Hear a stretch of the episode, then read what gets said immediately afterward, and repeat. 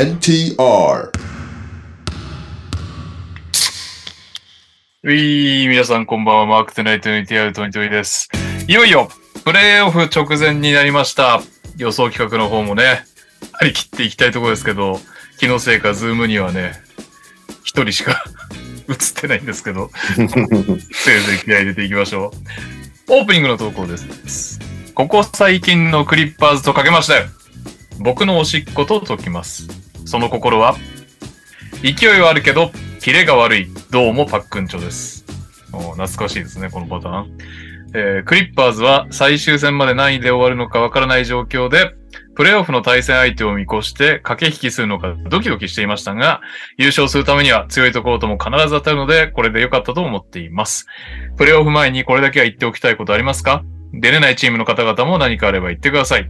えー、メンフィスの皆さん、カンファレンスファイナルで会いましょう。ではよろしくお願いします。行きたいですけどね、カンファレンスファイナルね。うーんお疲れ様です。ダバースです。仕事している中で一番苦手なことでお願いします。ね。オリミラです。エヌビーエー シーズンが終了しましたね。まずはシーズンエンド、皆様お疲れ様でした。そこでお題ですが、エヌビーエー シーズン期間で自分なりにやりきったことでお願いいたします。バスケ限らず仕事でも何でも何卒よろしくお願いいたします。えー、こんばんは、サカルパパです。ミネソタのゴベアとマクダニエルズ以外でプレーインで X ファクターになりそうな選手でお願いします。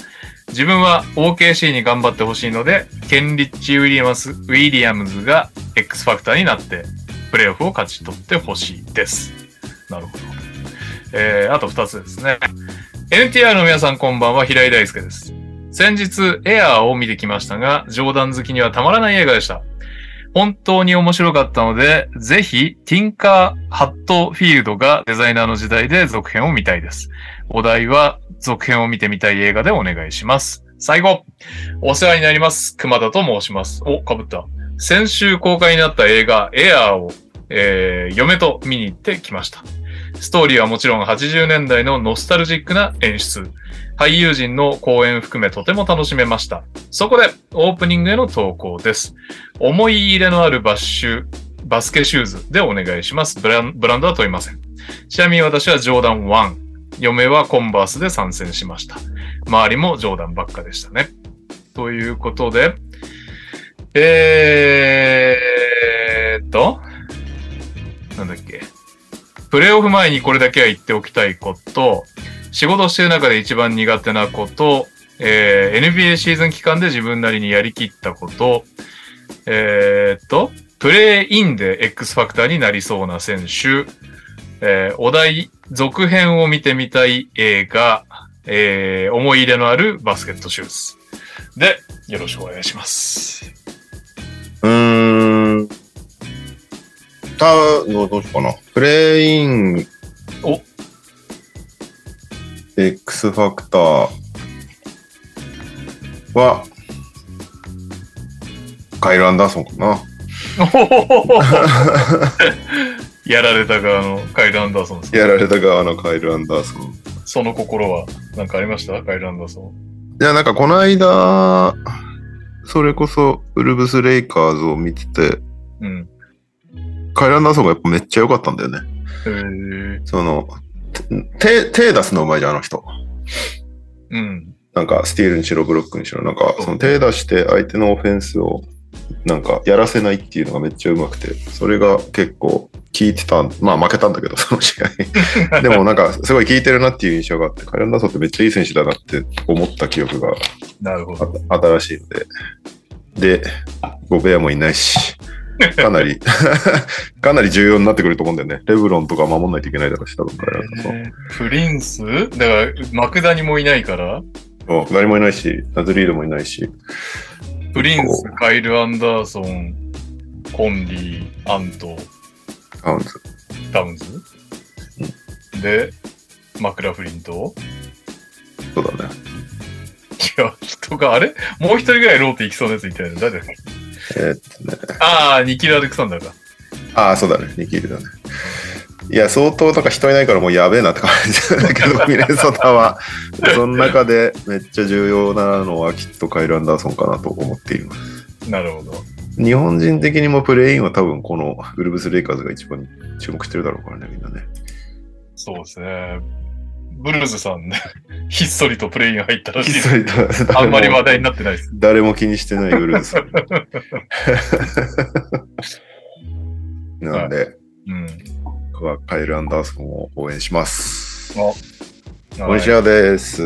えー、というわけでね、なんと都合よくプレイイン前日の収録にね、はい、ふたりでお送りしたいと思います。なんでだよ、ね。一応カズマが来る意思を表明してるのと、ニャオはなんか、はい、来ない、ね、来ない言い訳なのか何なのかがよくわからないというね。ミーさんは確実にアウトでございます。はい。はい、というわけで、えー、進めていきたいですが、はいはい、その前に告知にはつさせてください。えー、まずひとつめはね、ダブドリじゅうなな発売決定ということで、イエーイ、イエーイ、いや超かっこいいよねこの表紙を。すごいよね。いやー、ロールスロイスに乗っているっていう情報から。まずよく打診したよね。ロールスロイスに乗せたいんですか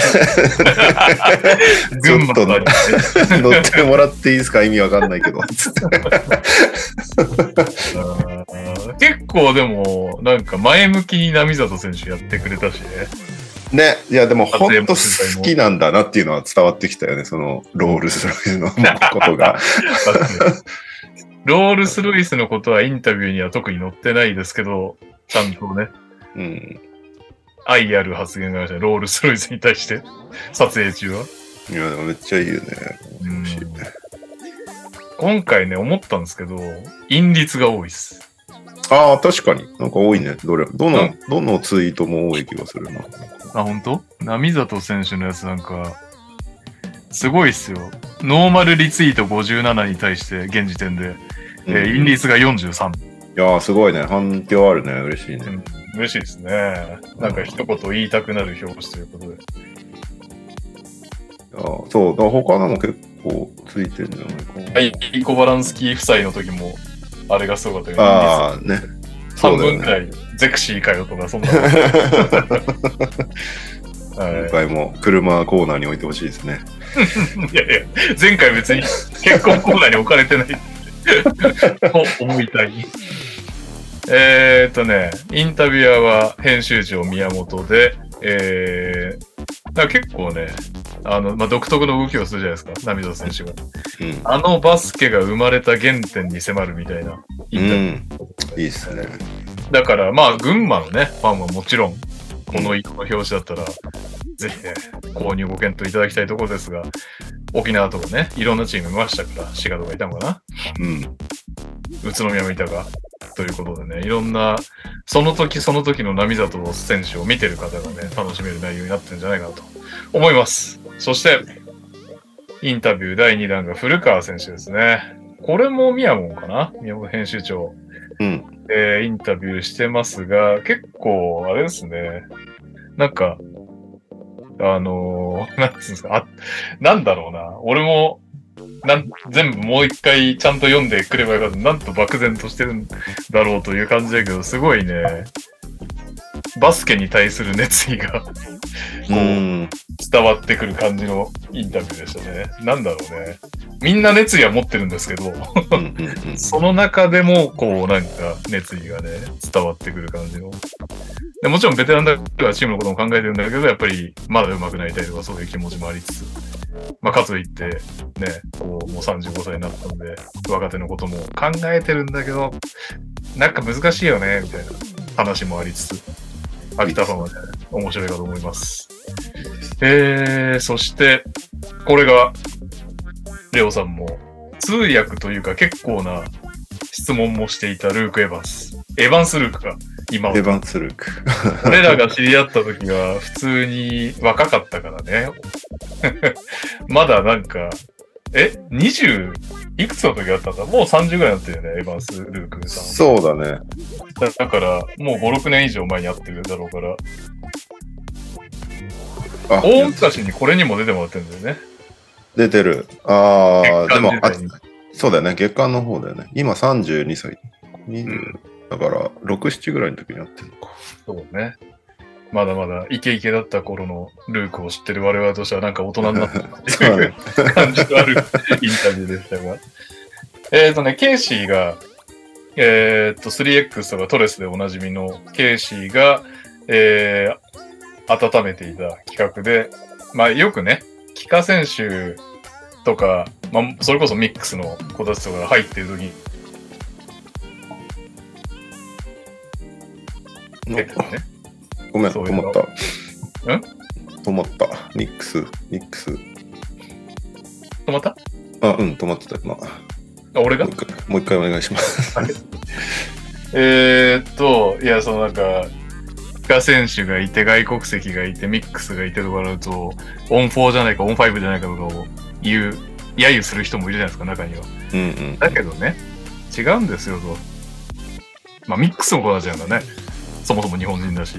帰化選手も、えー、なんですか、結構並々ならぬ思いを持って日本人になってんだよと、うんうんうんうん、そういうのを伝えたかったということで、帰化するまでの過程とかね、苦労話やら家族との話なんかも出てくる、うん、インタビューになっております。どうでした？ルーク久々。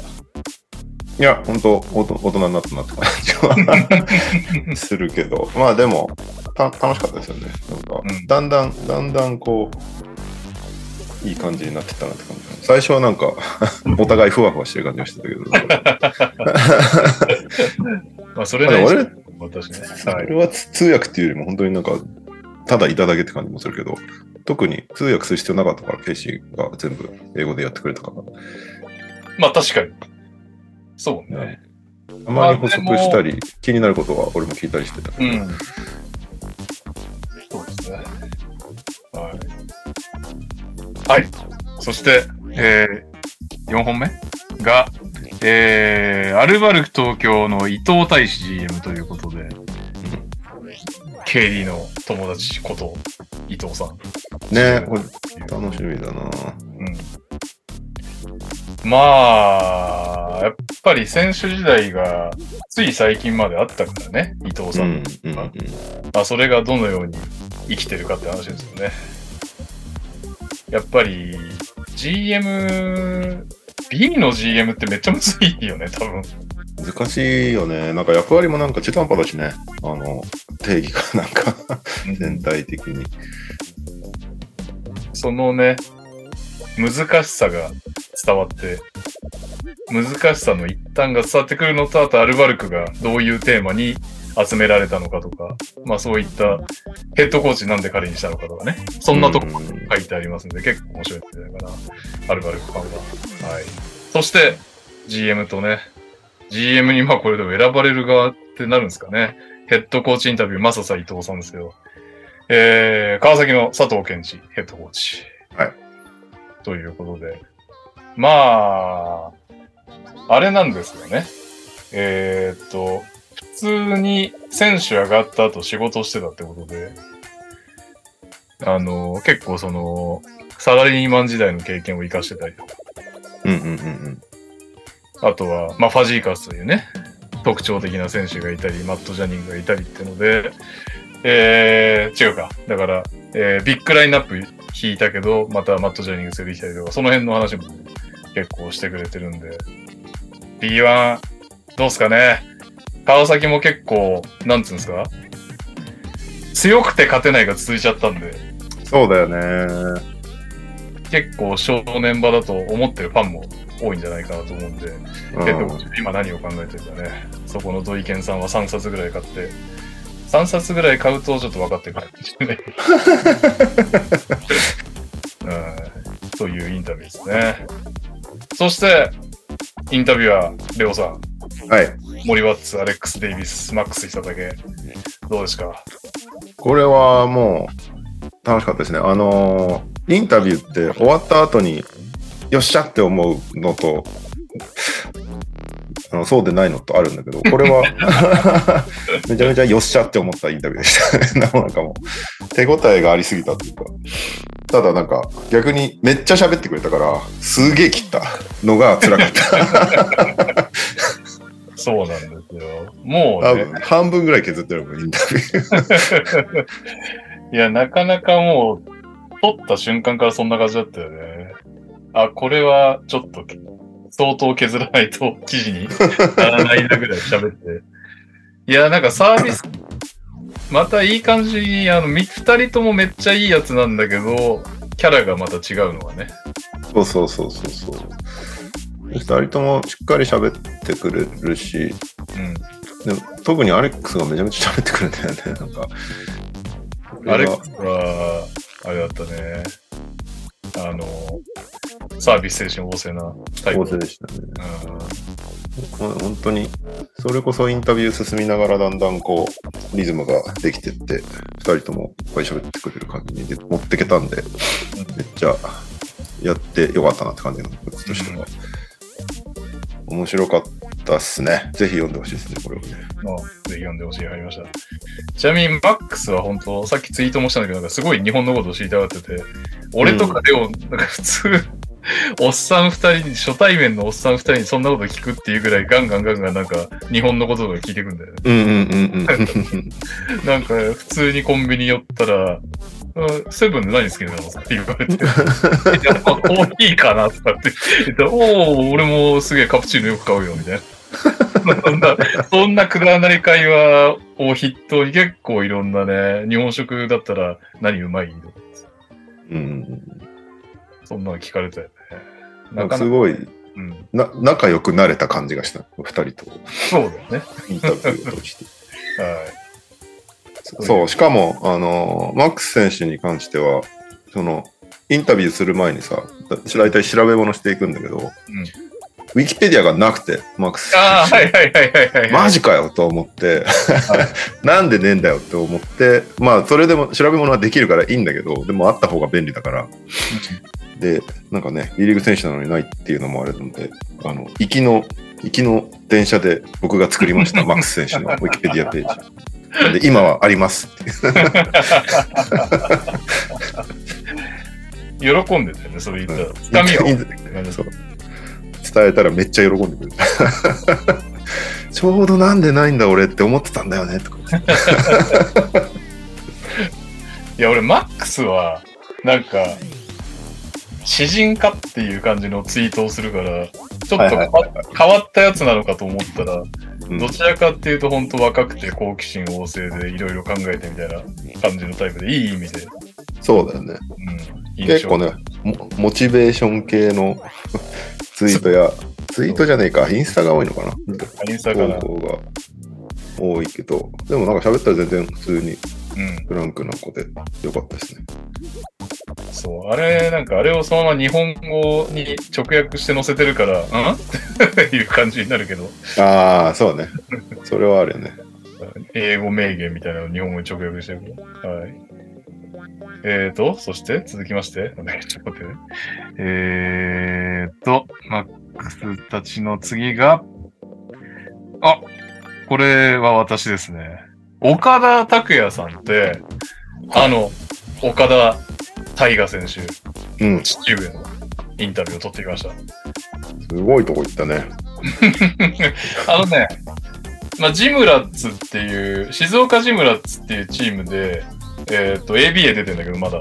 うんうんうん、岡田拓也さん自体が、まあ、まだ選手なわけですよ、よんじゅう。いや僕よりちょっと上だと思うんだけど。すごいよ。うん。でもそれは、その静岡ジムラッツでは、今は、その、プロ志望の若い子を連れてって、だから、その、そういう、若者たちに経験を与える、プラス自分もまだやるみたいな。うん。ことを今やってて、えー、で、スクールとかも、あの、日本でやってる。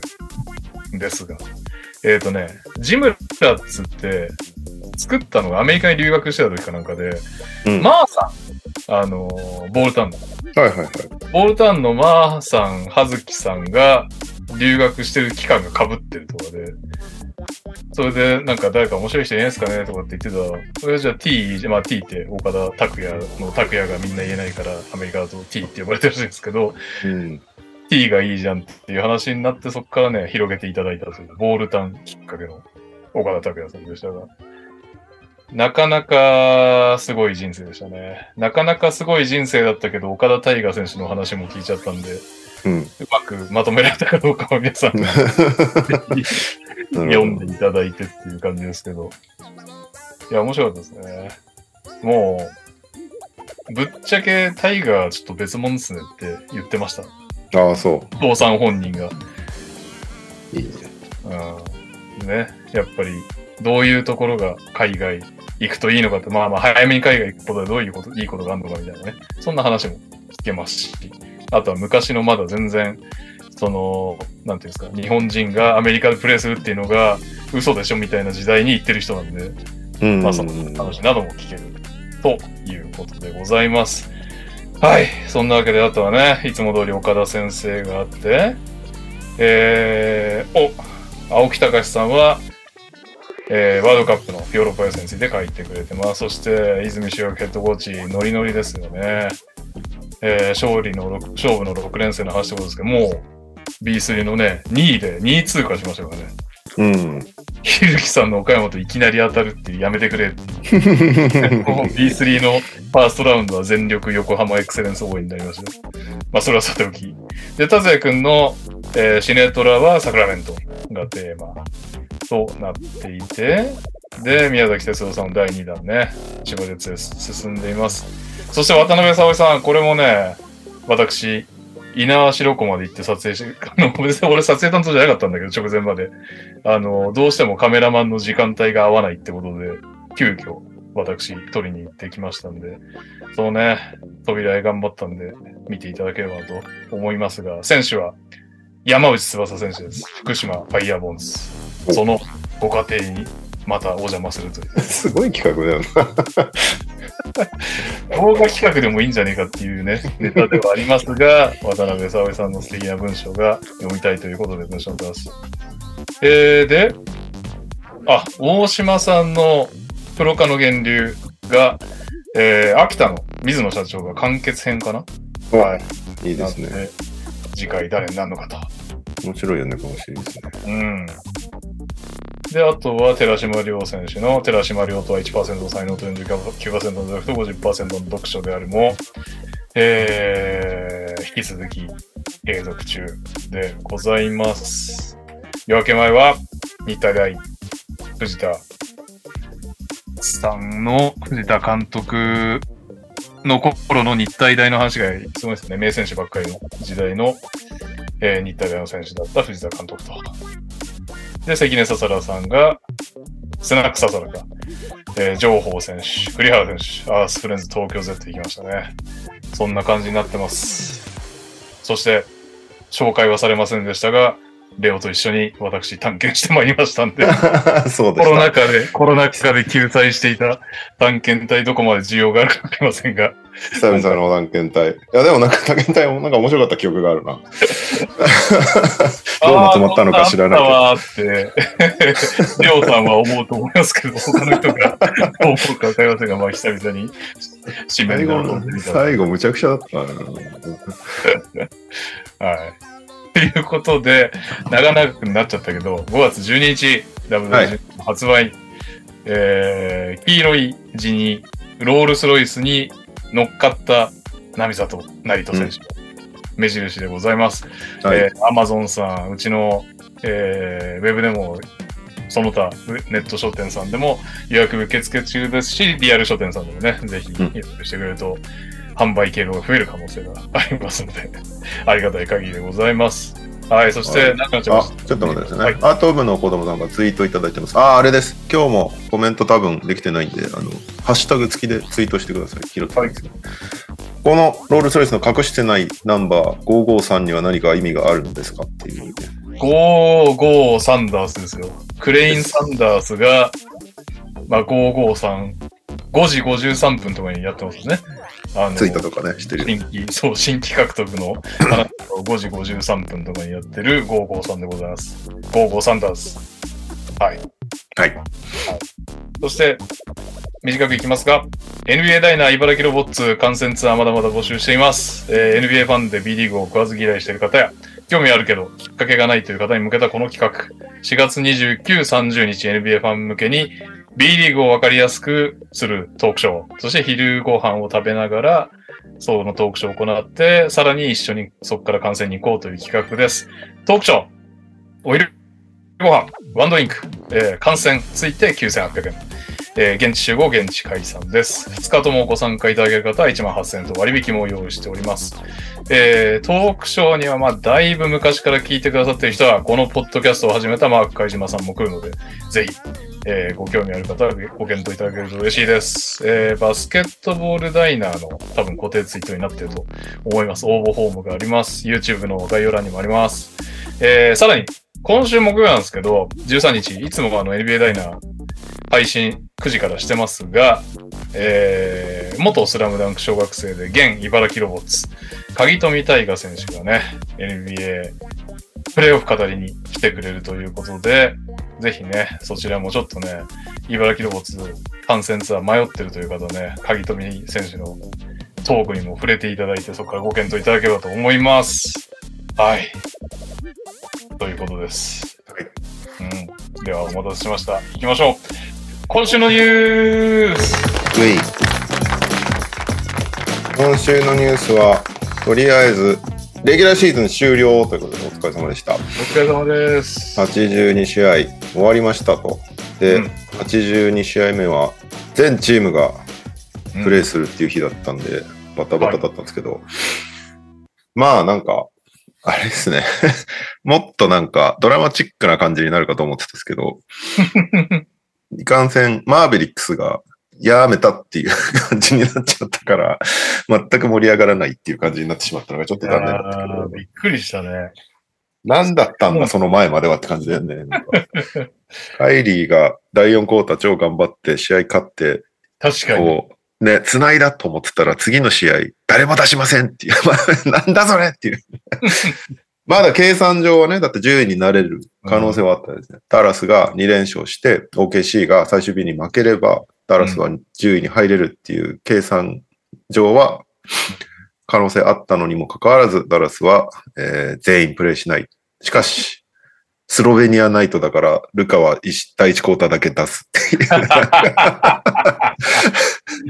いう。いやー。グズグズの試合でした。で、ブルズはブルズでもう順位確定してたから、東のじゅういで。うん、ブルズも誰も出てなくて。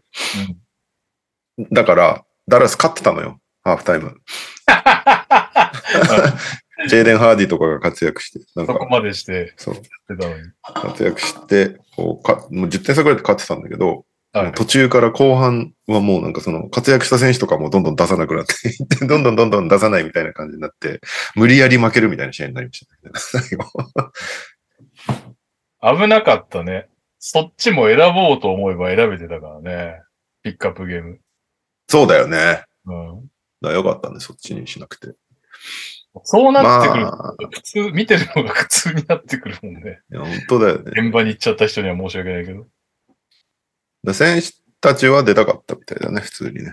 ああ、そうそうでしょ。完全にトップダウンの指示だったっぽいので。うーんで、まあ、キッドも多分怒ってて、会見でもう上から言われたことだみたいなことを言ったために、あの、パンクしてんじゃねえかっつって、今リーグに調査受けてるっていう。まあ、タンクも遅すぎるよね、タンクするにしても。うんまあでもこれ負けて、プレイオフ入んないと、あれだよね、あの、トップじゅうとかに入るんだよね、多分。エヌビーエー ドラフト。一応、いち、にパーセント は可能性あるのが。そうそうだ。それでパーセンテージがだいぶ変わるっていうのはあるんだろうけど、うん、まあそれで今調査。まあでも罰金だろうね。指名権剥奪とかはさすがに。さすがにね、みんなタンクしてるわけだから、ね。そうそうそう。やる理由が作れないよね、リーグとして。だってね、にしゅうかんくらい前から、ブレイザーズなんてずっとタンクしてんだから、それはどうすんだっていう話になっちゃう。話になったよね。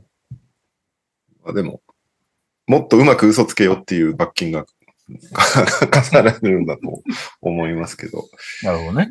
いやーなんか見たかったけどな、最後まで頑張ってるマーベリックス。まあでも、そんくらいだから、もうなんすか。あんまりもう、雰囲気とかいろんなの含めて、ダメだこりゃって思ったってことだよね。判断。そういうことだよね。なんか、最後の方、ほんとマーヴェリックスグズグズだったね。で、これでだってカイリー残るかもわかんないわけでしょ。いや、まあ、でも、マブス的にもカイリー残してもどうしようもないかもしれないっていう感じになっちゃったよね。そう。で、きゅうばんはなんかきゅう、最近あんまり会見とか、いや、メディア対応とかしてなかったのにきゅうばん。この間、うん、急にメディア対応して、ジェイレン・ブランソンはしょうがなかったんだみたいな言い訳をすごい長々として。逃したことないし。ダセーな、マーク。しょうがないじゃん。もう、込めようよっていう。しょう、だってしょうがなくなかったんだよね。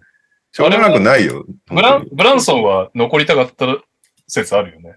そうそうそう。で、シーズン、あの、本当に最後の最後になって、あの、もう交渉すらしてくれなかったんだ、みたいなことを言ってたんだけど、きゅうばんは。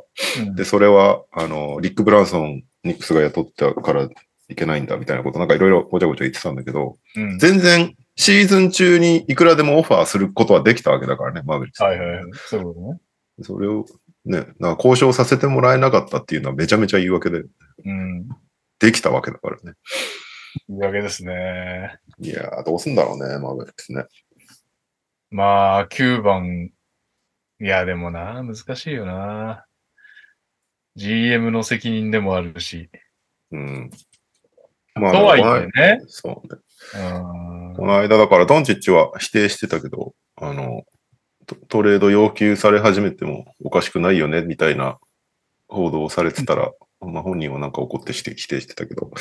うんでもおかしくないよね。だって、ね、もう、ここのオーナーシップやばいんですけど、みたいな感じで出てきたいって言われてもおかしくないみたいな内容だからね、最近ね。ねいや、ちょっとやっぱり、サポーティングキャストのやつ、まあ、気持ちはわかるんだけどねって感じだよね。とりあえず、スリーポイントうまいやつも揃えられたんで、うん、ハーフコートめっちゃうまいですと、もうドンチッチがキックアウトしたら決めてくれますと。うん。ででもドンチッチ休ませたいからカイリー取りましたと。まあ気持ちはわかるんですがっていう。守れるやつゼロは結構きついだろうっていう。そうね。難しいね。バランスの問題がね。はい。そんなわけで、一人来てます。はい、お、来ましたね。なんだっけ。えっと、なんだっけ。あ、X ファクターになる選手。プレインで X ファクター選手。です。聞こえております。聞こえてます。どの、どのチームでもいいんですか？うん。まあ、プレイインだからね、はちチーム？ チーム、まあ、どのチームでもいい方が難しい感じはありますけど。どれですかね。すでになりかけてる感もありますが、うん。オースティン・リーブスですかね。おう。ですね。はい。くしくも同じシリーズから選んだな。あ、本当ですか？俺はカイル・アンダーソンです。おー、カイル・アンダーソンはもうはやエースみたいなもんですからね。X じゃないと。X じゃないですね。まあ、希望は八村とかですけどね、もちろん。ただまあ、現実的にはオースティン・リーブスが、ね、まあ、プレイイン。プレーオフももしかしたらなっていくんじゃないかなとは、なんとなく思いました。はい。カズマです。よろしくお願いします。はい。レイカーズ。すいません、遅れました。え、レイカーズ嫌ですか？レイカーズだって、意味わかんないぐらいファールもらえてるらしいよ、笛なんて。えー、僕、そのもいいなって思いましたけどね。あ、本当。はい。だってめっちゃ注目してくれるじゃないですか。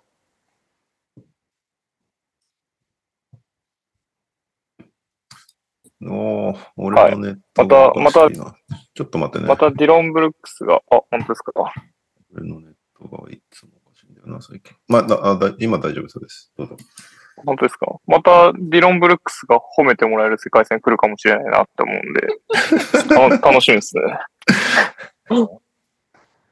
かます犬になんなきゃいいですけどね、レブロン焚きつけて。あと、まあ、モラントが間違いなく気合入るんで、あその方はもらうと見たいなとは思いますね。確かに。そうね。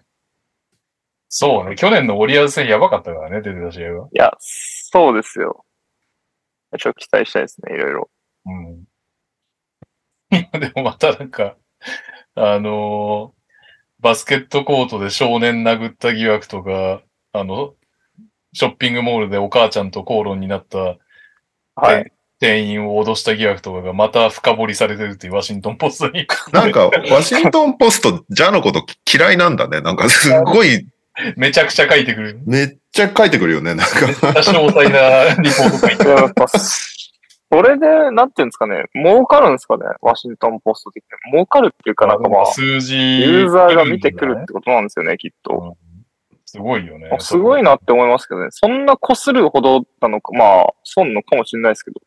だから最近本当、そんなこすらんくてもって思っちゃう。ほとんどワシントンポストだよね。うん、じゃあ、あの、その、ニュース。そうです。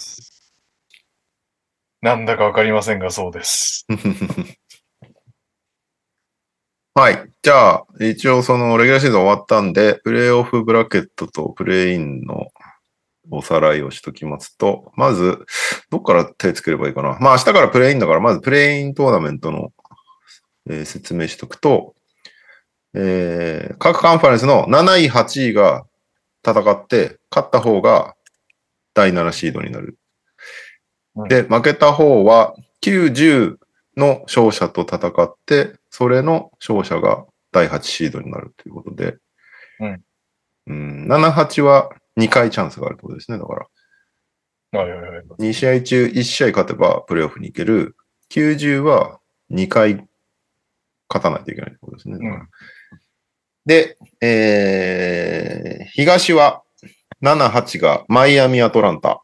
うん、そしてきゅう、じゅうがトロント、シカゴ。うん、うーんマイアミ、アトランタはどうなんだろうな。まあ最近ジミーすごいけど。えー、僕、マイアミって思っちゃいましたけどね。ん何何マイアミが何上がると思いますけどね。うん。いや、俺もマイアミが普通にななで上がると思っているけど。が、どっちもうまくいかなかった印象の強いチームでね。なんか。そうなんだよね。まあそうですね。期待されてたというか、まあもうちょいいくでしょぐらいは思ってましたもんね、多分。もっといけたよねっていう印象の両チーム。まあ、プレイオフジミーがどこまでそのチームを上げてくれるかはちょっとわかんないけど。トロント、シカゴはなんかもうよくわかんねえな。なんかどっちもなんか、うんって感じだからな。プレインってだいじゅうシードが確かゼロ勝よん敗とかなんだよね。確か始まってから。全然勝たないんだよね。確か。ホーネッツとかもじゅういぐらい入ってましたっけ？ああ。ダメロボールホーネッツじゅういとかじゃなかったでしょ？あったね。そんなんだよね。確か。ブルーズ今年割と健康だったんだけど、まあでもロンドボールが前期だったけど、それ以外は割と健康だったのによんじゅう勝よんじゅうに敗だから、まあうまくいってないんだなって感じするよね、しかも。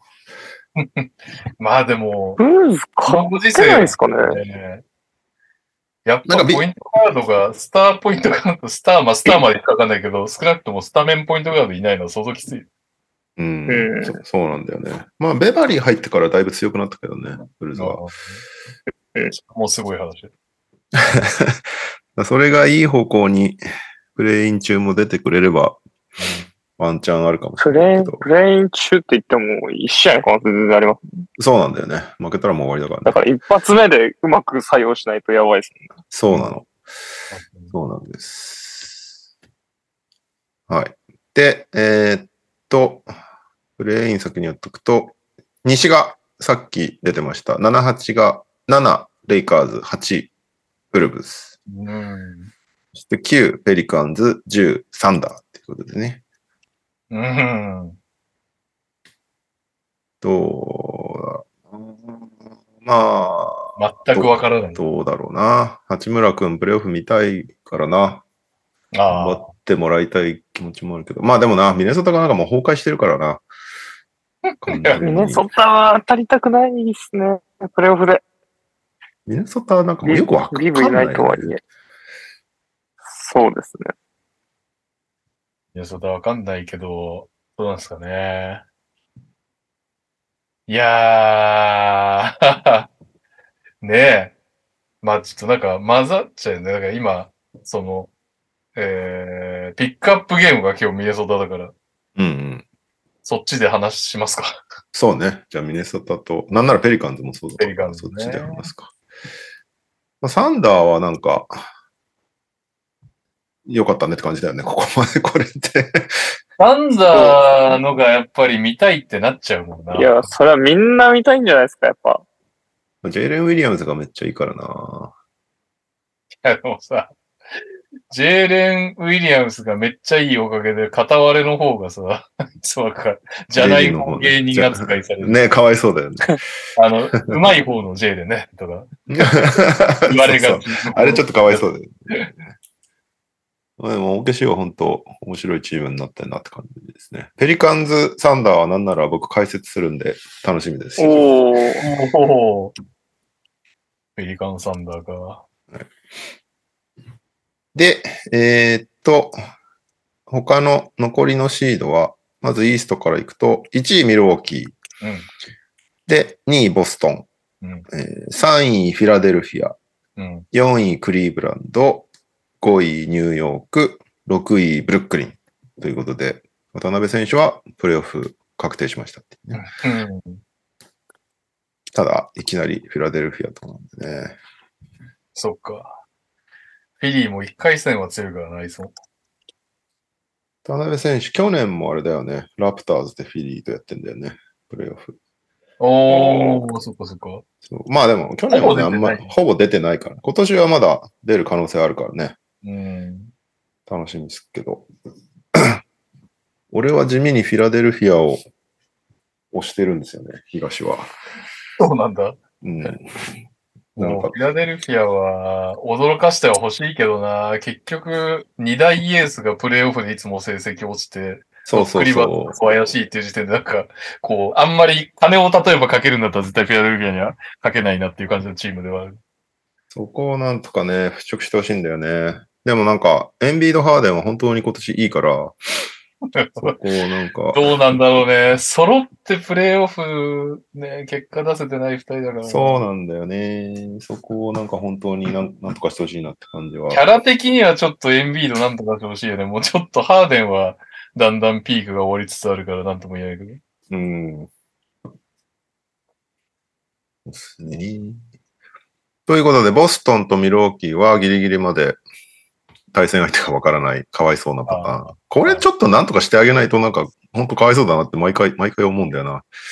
まあでも、そんくらい強いでしょうということなんですよ、いちいに普通は。東のように。東はさ、プレイインがどこ上がってきてもいちい、にいは強いじゃん。うん。西はさ、問題なのは、西はなんなら、トップスリーが盤石じゃないと思って。可能性すらあるからね。いやいや、トップスリーが全滅しても誰も驚かないって、この間だけど。そう。それもすごい話だよな。いや西はいちいデンバー、にいメンフィス、さんいサクラメント、よんいフェニックス、ごいクリッパーズ、ろくいゴールデンステート。うん、ということで、うーん、まあ、サンズクリッパーズとかは面白そうだけど、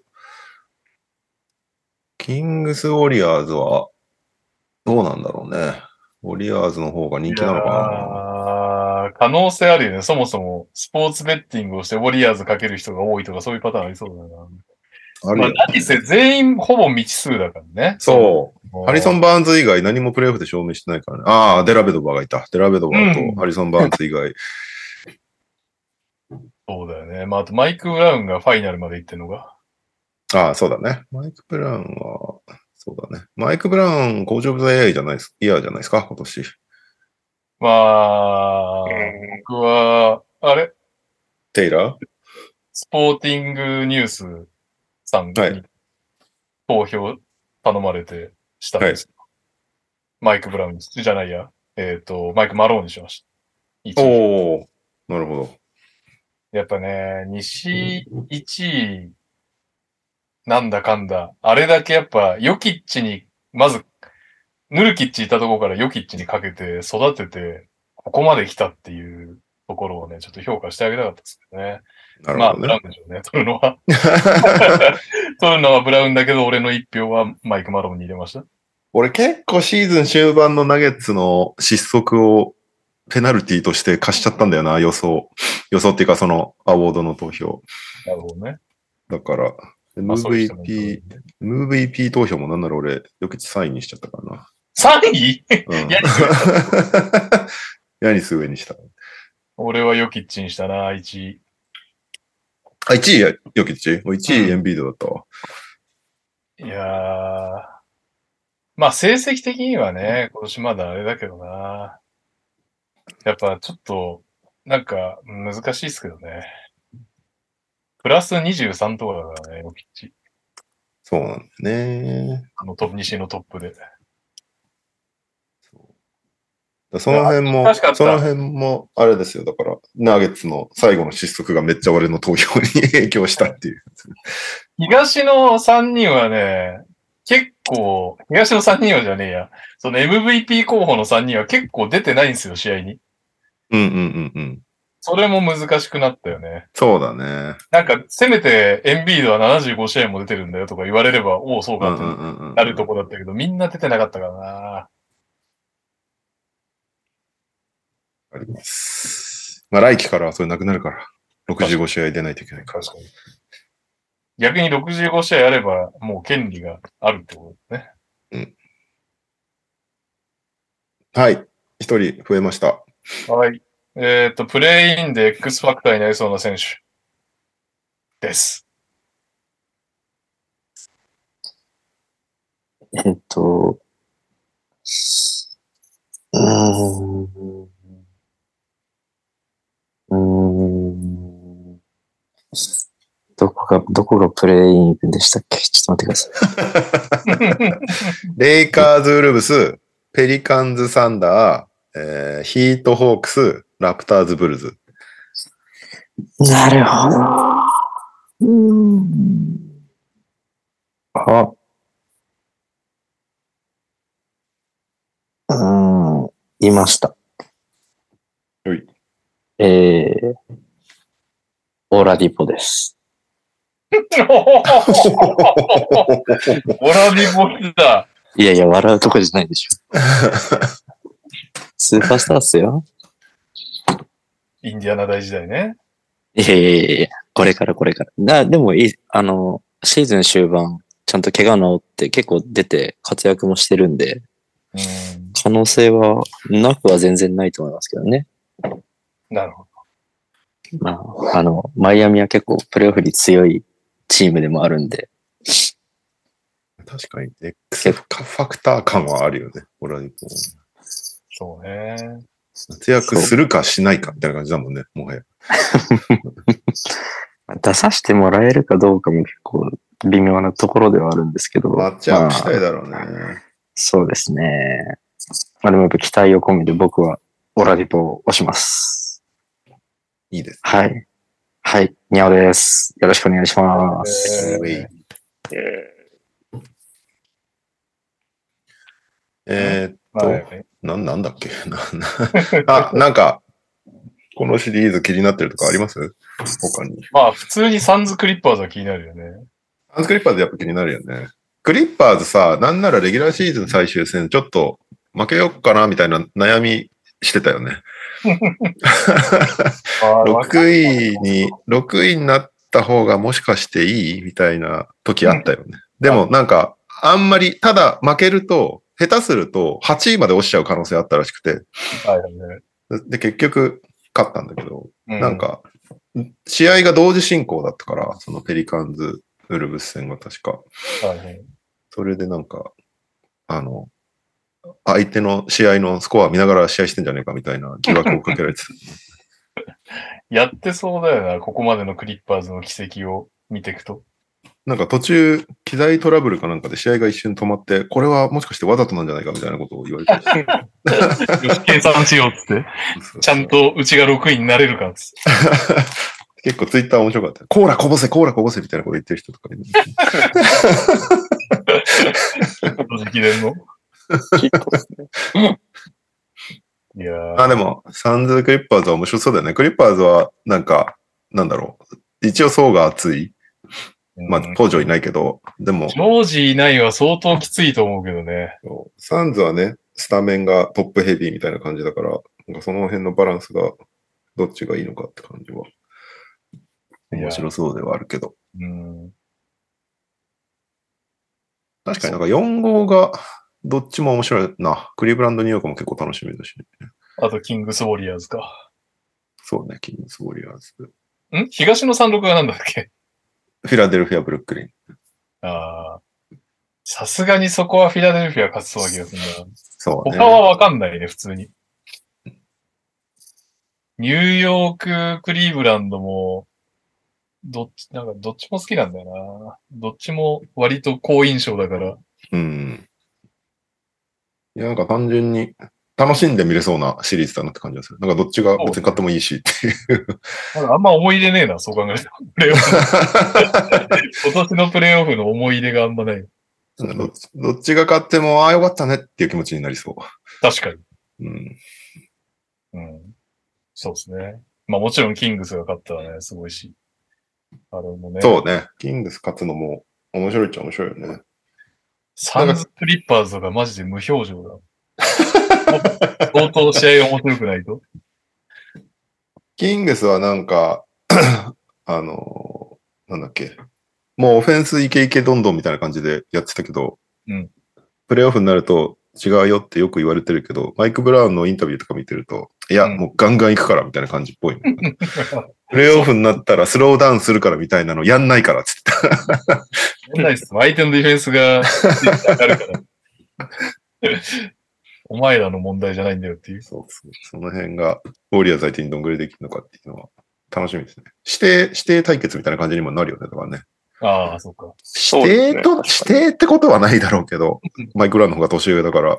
キャリアはね、始めたのはマイク・ブラウンの方が早いもんね。うん。でもね、カーの下でアシスタントやってたしね。やったね。で、なんか、その、カーの下でアシスタントやってる時に学んだことがめちゃめちゃ多いみたいなことを、この間、インタビューで言ってたから、かなりリスペクトしてるっぽいですね。なるほど。他は、プレインが終わんないとわかんないので、わからんっす。はい、今年も予想企画やりますよね。ルールは同じです、ね。ああ、そうね。プレインはどうする？プレインはやらなくていいんじゃない？やらなくていい。まあもう明日だしな。うん。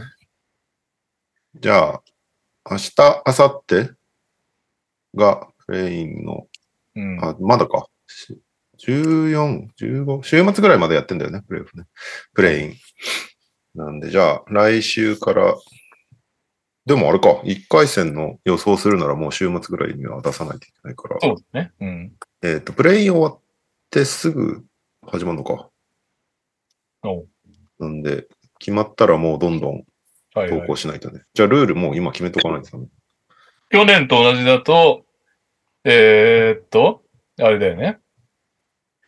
えー、上位シードの勝ち抜けを当てたらいってん。下位シードの勝ち抜けを当てたらにてん。ピタリだったらプラスいってん。うん、うん。あ、それで合ってますかね？そうですね。よろしいですか？皆さん今年も エヌティーアール ルール踏襲で。はい。OK です。いいよ。いいっす。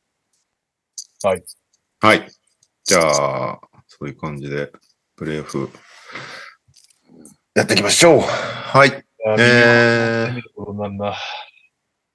と、他にニュースとしては、ミケル・ブリッジスがはちじゅうさん試合に出場しましたっていう、ね。ちょっとどうでもいい話してここで、ここでどうでもいい話していいですか？はいはい。今、はい、マーク・トゥナイト エヌティーアール のアカウントがパックンチョさんにフォローされたんですけど。今今してなかった。いや、多分、いや、フォローしてたんじゃないですか。フォローしてたんですけど、触れてほしい話題があるんじゃないですか。僕は今日ツイッターで偶然流れてきましたけど。触れてほしい話題？どういうこと？はい。じゃあ、言ってあげますか。はい。クリッパーズがレイカーズにじゅういち連勝中ってツイートしてるのを見かけたんで。これね、確かにツイートしてたね。これを拾ってほしいのかなっていう通知じゃないですかね。わかんないですけど。そういうことマニアックだな。投稿してこいよ。クリッパーズ、レイカーズに全然負けてないんだよね。確か、タロン・ルー就任してからは、もう一回も負けてないんですよね。レイカーズ相手に。うーん。だどうせならだからレイカーズクリッパーズのプレイインとか見たかったよね。うん。盛り上がっただろうなって感じするけど。おめでとうクリッパーズ。じゅういち連勝。それにつきますよ。ツイッターを。あ、ちょこちょこツイートしてくれてるな。いや、意外としてくれてました。全然どうでもいい話。どうでもいいくはないですけど、この流れでいいですか？キャンディース・パーカー来日してるんですか？え？キャンディース・パーカー来日してるんですか？あの ダブリューエヌビーエー の。そうなの？今、バスケットボールキングのツイートが偶然、今タイムライン開いたら出てきたんですけど。えー、こんなにニュースになってないことあります？え、何しに来てんの？え、なんか、アディダスのイベントなのかわかんないですけど、アディダスネーションズ東京。どうなんだ？来てんの？っていうイベントに、はい、来てるっぽいですよ。すごいことだと思ってるんですけど、僕。全くニュースになってそんな、いや、しれっそんでニュースにしてもそんなクリックいかないでしょ。あ、そんなもんですか？しれっにしてもしれっとすぎないですかね、これ。あ、意外そんなもんなんですかね。そんなもんじゃない？どう？まあ。だってスポーティングニュースのニュースにしないでほしい。僕はテンションちょっと上がりましたけど。うーん。はい。はい。えっと、ツイッター拾っていくと、サッカーパパさん、発行人も投票権あったんですか？これは違うんですよ。スポーティングニュースがアワードをやっていて、それの、はい、それに大柴さん、招聘した感じです。ちなみに、テイラー・ジェンキンスさんが シーオーアイ のスロットに入ってなかった。入ってなかったよね。えー、コメント入れときました。あ、でも俺も、あの、オノラブルメンションにテイラー・ジェンキンスは入れといた。うん、あと、ルイ・ハチムラも入ってなかった、インターナショナルプレイヤーに。ああ、確かに。まあ、そこは知らないかと思って。えっと、桜パパさん、発行人そこはニューヨークでしょって アイキュー いるしって言ってますよ。いやいや、俺ね、ニューヨークも好きなんですよ、今シーズン。いいなと思って見てるんですけど、そもそもガーランド好きだから。なんで、どっちもいません。ああ、そっかそっかそっか。はい。はい。えー、っと、さっきの話に戻ると、ミケルはちじゅうさん試合出場ということで、じゅうよん、じゅうごぐらいのジョシュ・スミス以来だそうですね。あの、シーズン中にトレードされると起こりうる珍事。うん、レギュラーシーズンね、はちじゅうに試合しかないけど、はいはい、シーズン途中にトレードされて、なるほどね。タイミングが良ければいっぱい出れるっていう。で、ミケルは今さんびゃくきゅうじゅうに試合連続出場中なんですよ。すげえ、鉄人。ただ、そのはちじゅうさん試合目の出場は、スタメンで出てよんびょうでベンチに下がりました。記録のためだけの。はい、記録を残すためだけにやりました。なるほど。まあ、いいけどね。はい。えー、ゴベア出場停止はピックアップゲームでやるか。ね、アホだなって思いましたけど。えー、っと、エヌビーエー 動員記録。おなんと、今シーズンですね。これどこに、どこに書いたっけ？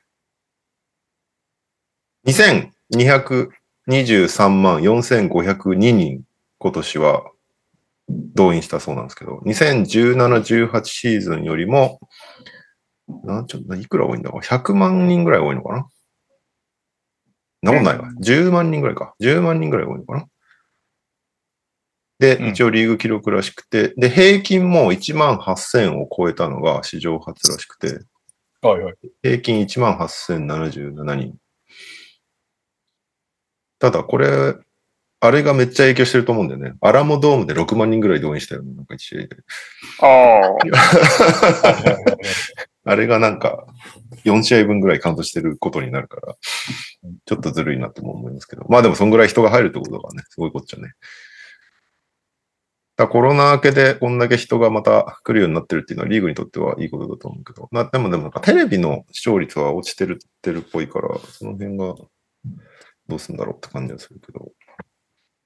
で、えっと、セルアウト、セルアウトもななひゃくきゅうじゅういちで、これまでななひゃくろくじゅう試合だったのが、さんじゅう試合ぐらい記録を更新したそうです。なので、最近みんな エヌビーエー を見に行っているという数字が出ています。うん。何なんだろうね。でも B もね、今年結構人増えてる感じするもんね、お客さん。えー、っと、あとは、あれだね、レギュラーシーズン終わったんで、得点王とかが決まりましたということで、得点王、ジョエル・エンビード さんじゅうさんてんいち 得点、うんえー、リバウンド王、ドマンタス・サボニス じゅうにてんさん リバウンド、えー、アシスト王、ジェームズ・ハーデン じゅってんなな、ブロック王、ジャレン・ジャクソン・ジュニア さんてんぜろ、うんえー、スティール王、オージー・アヌノビ いってんきゅう、うーんフィールドゴールパーセンテージ ななじゅってんごパーセント、ニック・クラクストン。うん。スリーポイント成功数、クレイ・トンプソンさんびゃくいち。スリーポイント成功率を、ルーク・ケナード よんじゅうきゅうてんよんパーセント。ルーク・ケナードさん、ちなみにグリズリーズ来てからごじゅうよんとかごとか分かんないけど。いや、マジ入りますよね。びっくりするんですけど、こんなにケナードって入るのって思いました。しかもに桁点数超えてるんで。すごいっすよね、なんか。ディフェンスさえできればいいですよ。いや、ほんとそうっすね。ファンタジーで取ろうとあんま思ったことなかったんで、あんまちゃんと見てなかったですけど、グリズリーで来てから見ると、めちゃめちゃいい選手じゃんって思っちゃいますね。うんうん。入るよね。てか よんじゅうきゅうてんよんパーセント って結構高くない？いや、相当高いんじゃないですか。ちゃんとパス打ってるからすごいなって思いますね。去年もルーク・ケナードだけど よんじゅうよんてんきゅうパーセント だからね。うん、よんじゅうきゅうてんよん って、にせんきゅうじゅうのカイル・コーバー以来だね。ごじゅうさんてんろくパーセント。うん、すごい。結構コーバーよりいろいろできますからね。ケナード。ケナード、いいピックアップだよな。はい。えー、っと、あとは、スティーブン・サイラス、オプション行使せずということで、辞めました。辞めましたっていうか、退任する形になりましたね。ヒューストン・ロケッツヘッドコーチ。通算ごじゅうきゅうしょうひゃくななじゅうななはいということで。うん、しょうがないね。しょうがないよね。なんか、スティーブン・サイラスがいいコーチなのかどうかもよくわからないまま終わったね。なんか、このさんねんかん。わかんなかったな。それこそエンビーとか入りゃいいけど、結局誰が未来かもわかんないもの。そうね。で、なんか結構、あの、大変だったらしいよ。その、スティーブン・サイラス。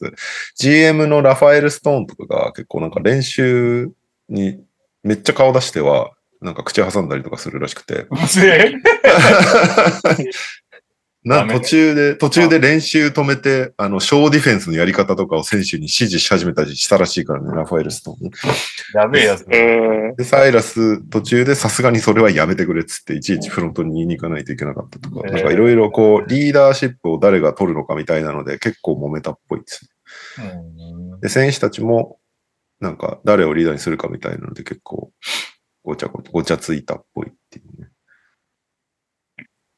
で、えー、候補に今上がってるのがニック・ナース。めっちゃ上がってんだよね。ニック・ナース、ケニー・アトキンソン、フランク・ウォーゲル、ジェームズ・ボレーゴ、エイドリアン・グリフィン、イメイ・ウドカ、スコット・ブルックスなどなどっていう。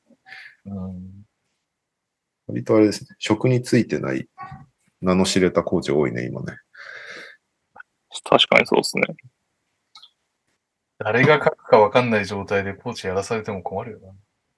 どうすんだろうね、これ。ドラフトを引き当てるまでは決めないとかなのかな。どうすんだろうね。フィラデルフィアばりのガチタンク。うん、どっちの方がいいんだろう。コーチ決めてからドラフトすんのか。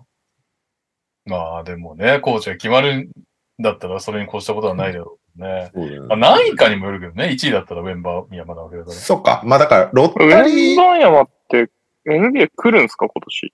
来るでしょ。来るでしょ。来ないってニュース出てませんでした？あれ、エイプリルフールだよ。ああ、なんだ。じゃあ、ママと騙されたわけですね。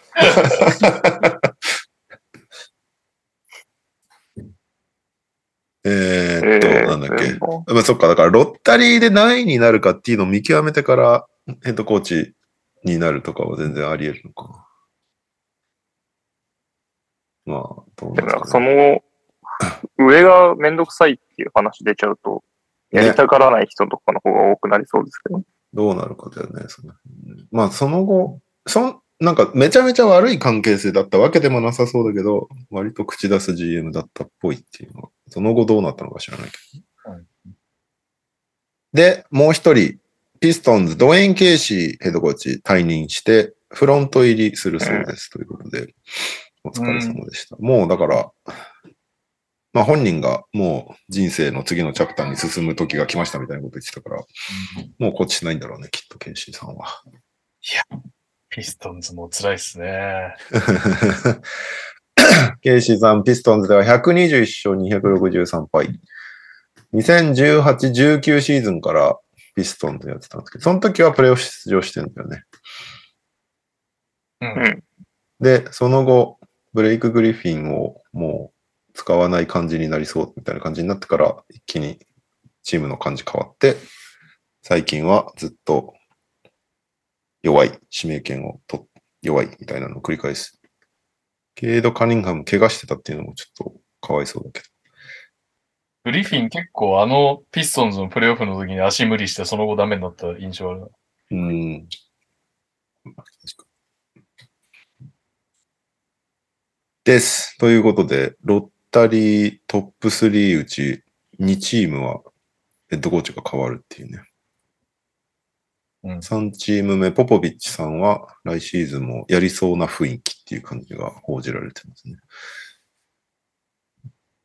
うん、はい、えー、あと エヌビーエー ニュース最後はレジーブロック島を買うっていうね、うんなんかね、ベリーズっていう中米、グアテマラとかの東ぐらいにある国の島をにミリオンで買ったんですよ。まあにおくえんぐらいだね、ざっと。で、家族や友人のためのリゾートとして使うらしいんだけど。へー。不思議なムーブだなって。まあ、投資になるのかな。な、なんなんだろうね。島を買う。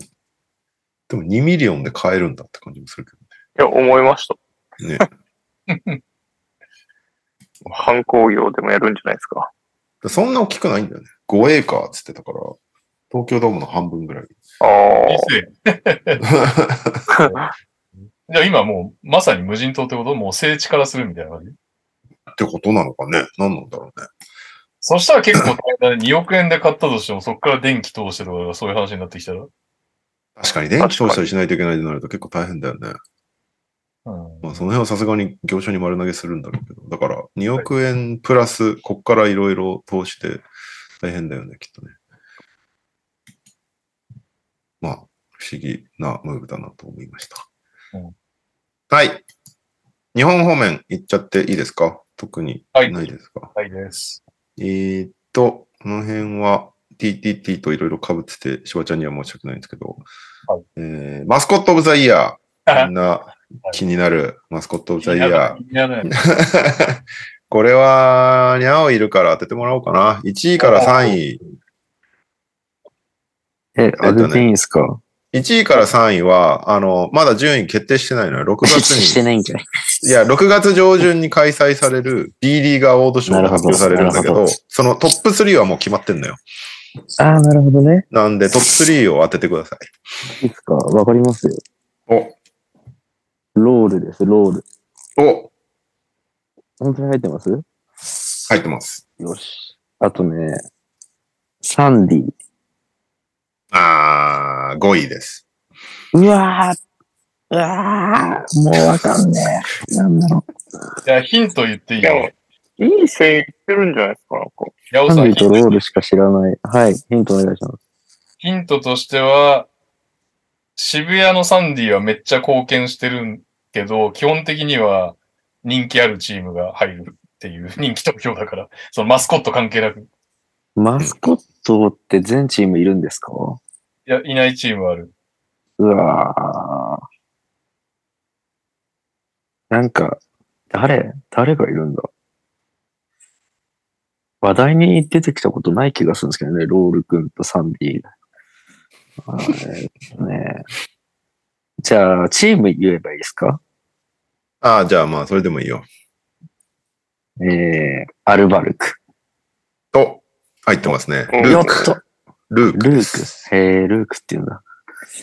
あとですね、えー、っと、人気あるとこ。ん？川崎がロールだから、千葉ジェッツ。千葉ジェッツは殿堂入りしちゃってるから。いや、何それ。何それ。あいつなんだっけ？ジャンボ君。ジャンボ君。ジャンボ君。そう。えー、みんな詳しいな。あとね、人気ありそうなところは、琉球。あー、惜しいですね。琉球ゴーディー君はよんいです。うわー、いいとこ行くな、俺。え、あと、人気あるチームどこだ？ビーコル。ビーコル、コルス君はろくいです。コルス君、いいとこ行くな。すごい、よん、ご、ろく当ててる。いや、行けます、行けますよ。行けますよ。他に人気あるところはあんの？いや、うわーってなるよ。いやー、そりゃそうだわ。このまま、このままだとそうですね。悔しい感じで終わります。あ、あ、あったあったあったあったあった。お、うん。栃木、栃木。うん。言い方。宇都宮な？あ、違う。え？栃木ブレックスじゃなくて宇都宮ブレックス。宇都宮ブレックス。正解なんですけど、マスコット名なんだと思う？栃木でしょう。なんか、いけます、いけます。栃木ですよ、栃木。ブレックスでしょ？お！あ、これはもしかして。うん。レックスとかですか？え、違うの？え、いいね。確かに、ね。いいですね。レックス。確かそれでもいいですね。違うの？急に恐竜っぽくなるから。何？ふ？とちぶ、と、とぶ、とぶ、とレックス、ブレ。いや、わかんないっすね。むずいな。あれ、生き物何なんですかね？わかんない。何なんだろう、あれ。熊、熊的な。やつですか？うん、正解はブレッキーです。レックスのがいいと思うんだけど。ブレッキー初めて聞いたな。そうか。はい。まあ よん、ご、ろく まで出たんでトップじゅう言っとくと、なないハンニャリン。どこだと思う？ハンニャリン。どこだと思う？いけ、いけるんじゃないですか。こんなにいける。いけます。いけます。それはナメプですよ。ハンナリーズです。ハンナリーズ。お、どこ？ハンナリーズって。京都でしょ？おー、正解。いや、すごいな、俺。成長してんな。はちいは俺、今初めて名前を見たんだけど、モヒカンアビー。おー、僕は怒りますよ。いや、もうもちろんわかるよね、これはね。ビーワン ですよね。ビーワン っすね。えー、っとね、広島。お！なんで？わかったの？え、え、当たったの？やった今日やば。なんで？やばいな。きゅういな、俺。これはわかってほしい。ロボスケ。あ、これわかるでしょ。茨城？お、正解です。茨城ロボスケ。すごいぞ、俺。ロボスケ。じゅうい。これはぜひ分かってほしい。ティナ。え急に可愛い感じの女の子の名前が出てきた。何にもかかってないです。ティナ？かかってるっちゃかかってるんじゃないですか。ゆずきティナ。ゆずき。なんだ？ティナの由来わかんないなぁ。ティナ、ティナ、ナティ、ティナ。えー、っと、じゃあ、知ってる ビーワン を言えばいいんだな。うん。これは当たりますよ。秋田。うん。おー。ダメか。秋田は、ビッキーですね。知らん。秋田近い。秋田はめっちゃ近いです。秋田近い。地理的に近いです。え、じゃああれじゃないですか？えっと、仙台。正解。おー。え、なんで T なの？わかんない。え、あ、マスコット。エーティーナインだから。ティーナってこと？僕はそう思ってましたけど。そういうこと？え、違う。むしろそうとしか思えなくないですか？そうなんだ。いや、そうだ。知らんかった。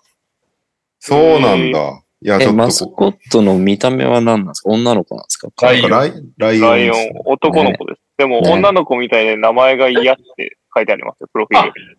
ティナって男の子なの？男なんだ。男の子ですよ。知らなかった。女だと思ってた。ひゃくはちじゅうきゅうセンチ、はちじゅうきゅうキロの。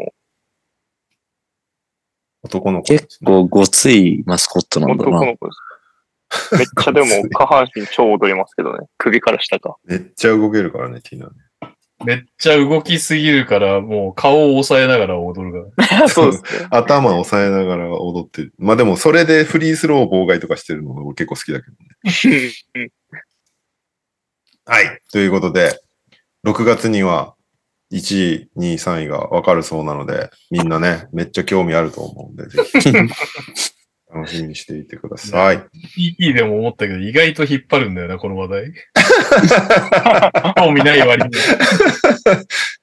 はい、えー、続きまして、兼近くん。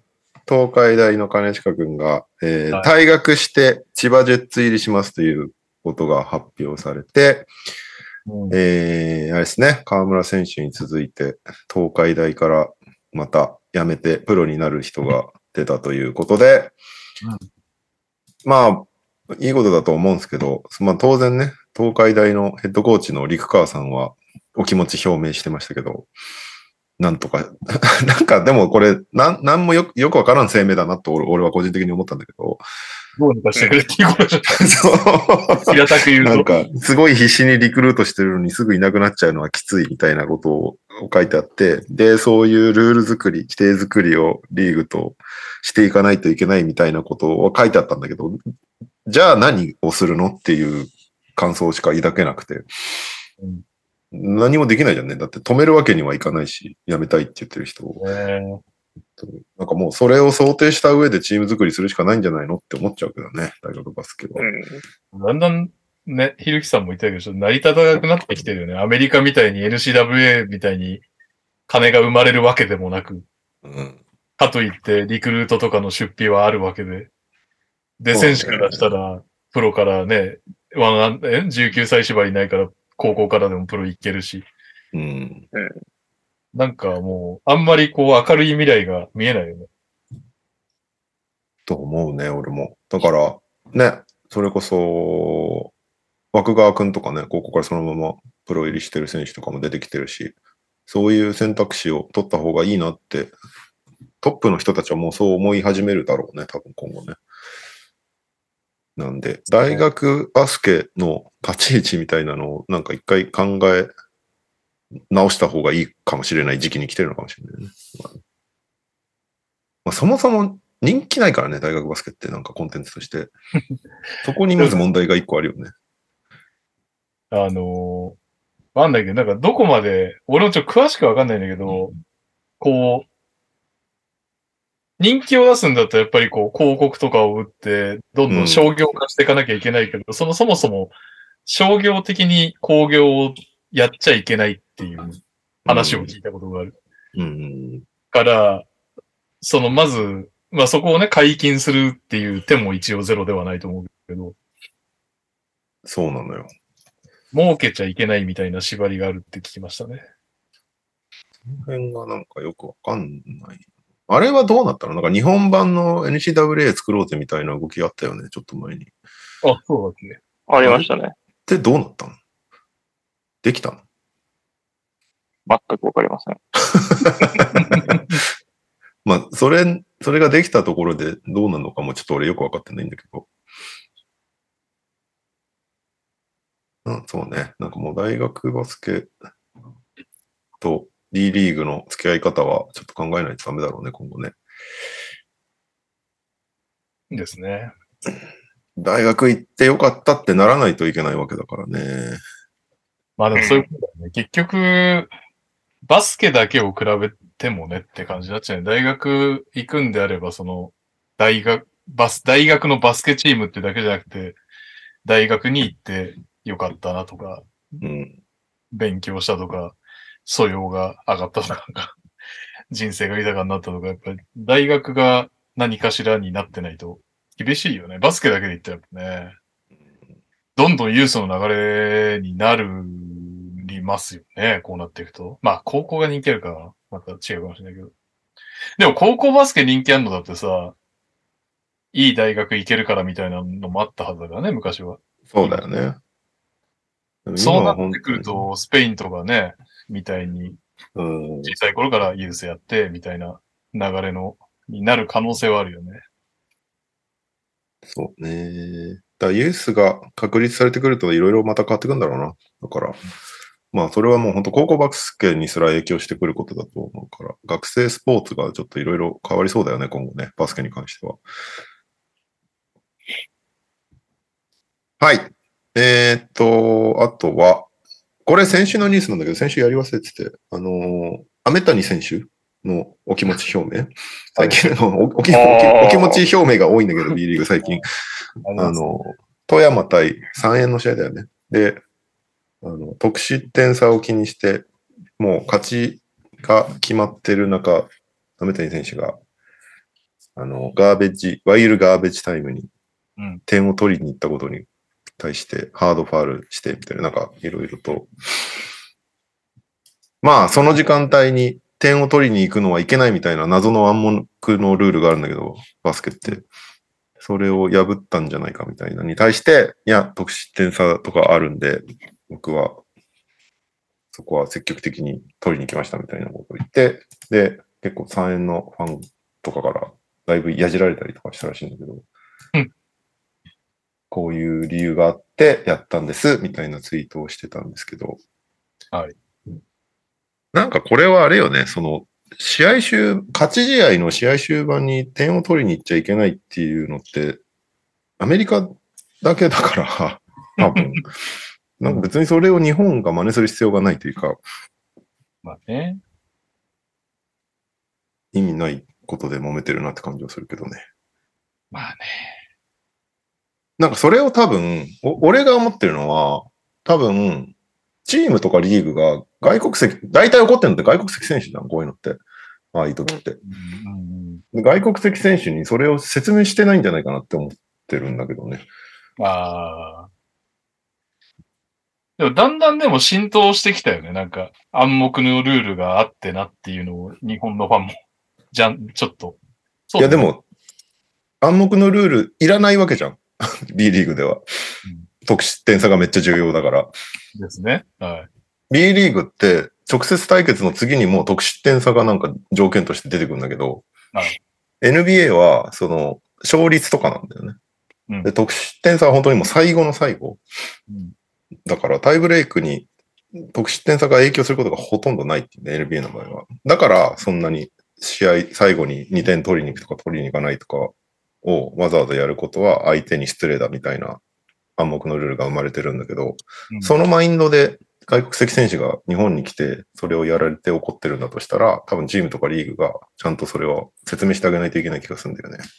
うん、なんで、なんか早くなくなればいいのになって思ってます、この謎の暗黙のルールが。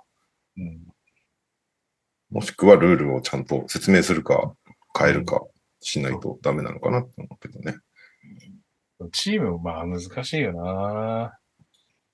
まあ追い詰められたからやりました。うん、そうね。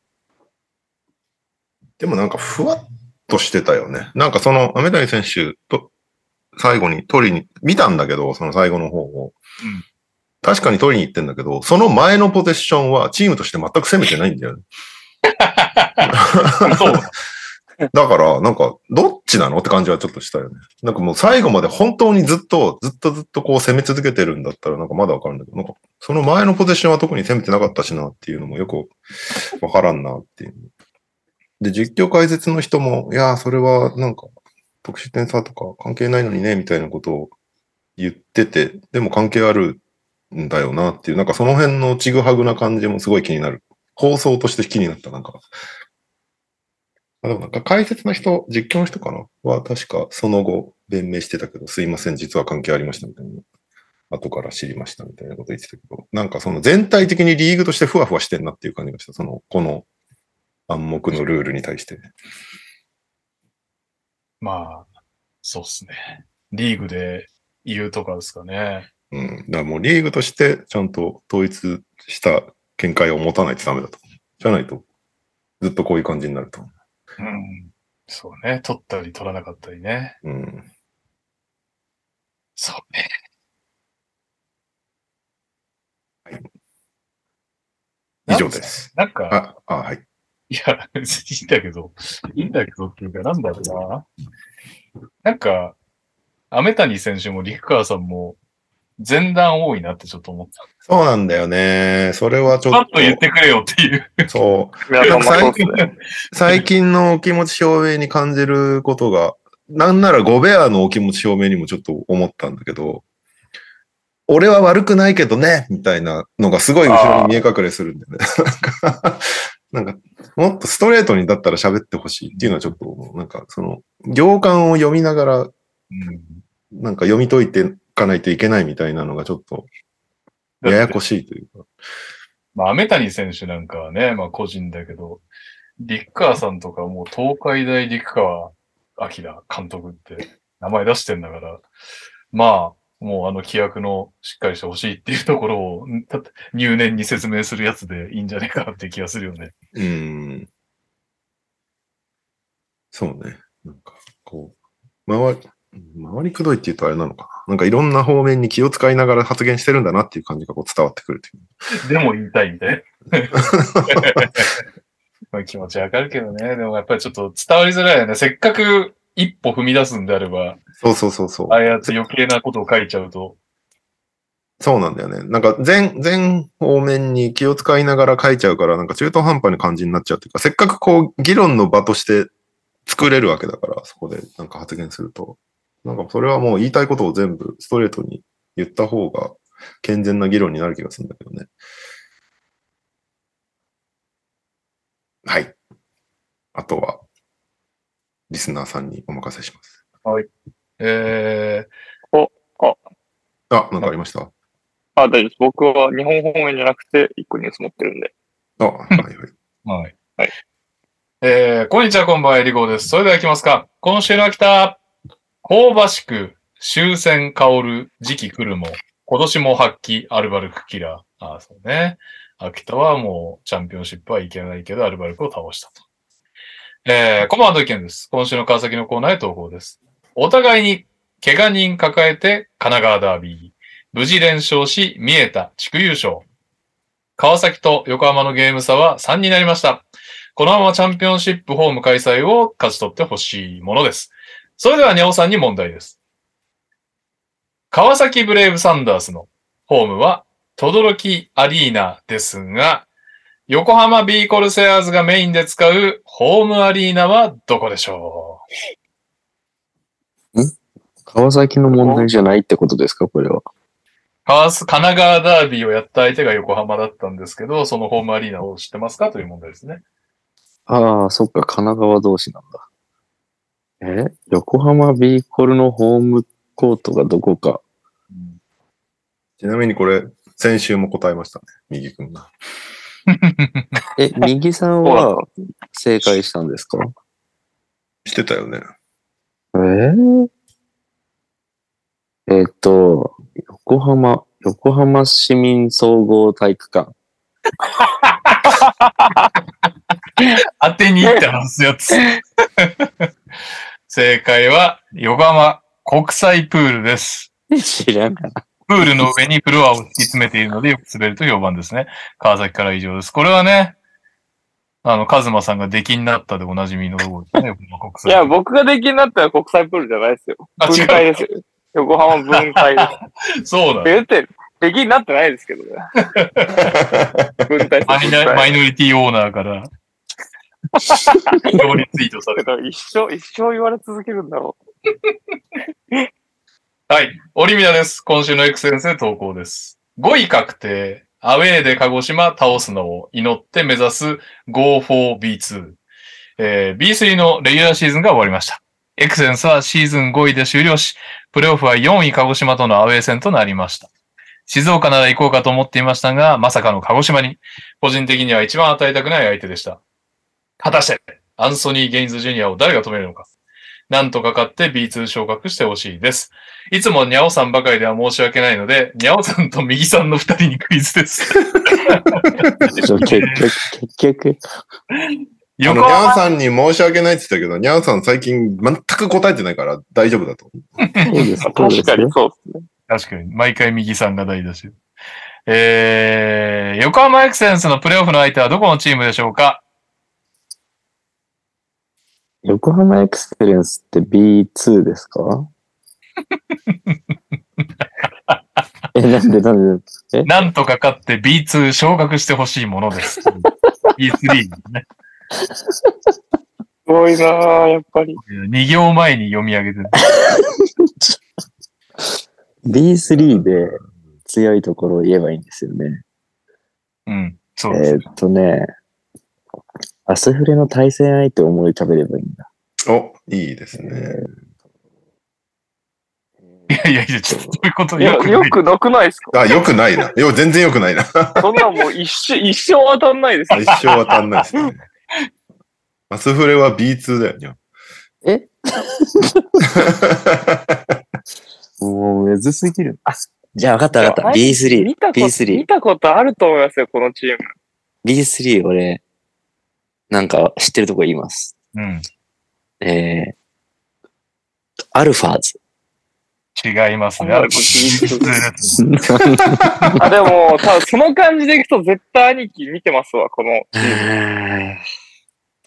俺多分、チームないよ。俺、ニャオと一緒にこのチーム生で見てる。いや、絶対見てますよね。一人気に入った選手いましたよね。いた。わ、若い子、じゅうななさいぐらいのなんかこう、え、男？めっちゃ褒めてた記憶あります。男だよ。そうですよ。男ってどういう質問だよ。え？あ、じゃあ、アイ、アイピーとかがいた時代のアスフレですよ。マスコット教えてあげたらわかるかな。可能性はありますね。そうです。レブニャン。あー。おー。これわかったぞ。はい。はい。鹿児島レブナイズ。おー。え？俺の気に入った子って誰？山田アトムくんみたいな。あ、いたなぁ。いたなぁ。うまい子だ、うん。その子が今そこにいるんだ。いない。いない。鹿児島に、アトム、あ、そうだ。鹿児島にいたアトムくんを見て褒めてましたね。ぐだぐだやな。エクセレンス僕見に行きましたよ。お前。お、いいですね。はい。面白かったというか、あの、エクセレンスって、横浜シカがなんか流れるんですよ、試合会場で。うん。で、横浜シカって横浜市民が自然と歌えるようになってる歌でおなじみなんですよ。え、そうなんだ。うん、俺、浦安しか知らん、はい。なぜか、なぜか歌えて、僕も久しぶりに歌いましたね。えー、いつ歌うの？横浜シカって。いや、小学校とか中学校とかの時に自然と歌うタイミングがあって覚えるんですよ。へぇー。てか、歯科があることを知らなかった。へぇー。効果じゃないの？効果じゃないの？効果も歌います。効果歌いますし、横浜歯科も歌います。歯科？中野区科ってあんのかな？僕知らないです。あ、どうなんですかね。石田さんも久しぶりに会いました。うん。はい。盛り上がってました。えーっと、もしフルネームで答えられた大柴さんから答えられた方に最大級のお褒め言葉をお願いします。まあこれな、大ヒントあったけど、まあまあまあ、よくやりました。もう一問。皆さんに、横浜エクセレンスが ビーワン ライセンスの基準を満たすため、今、ホームとして使っている横浜武道館から新たにできるアリーナに移転を予定しています。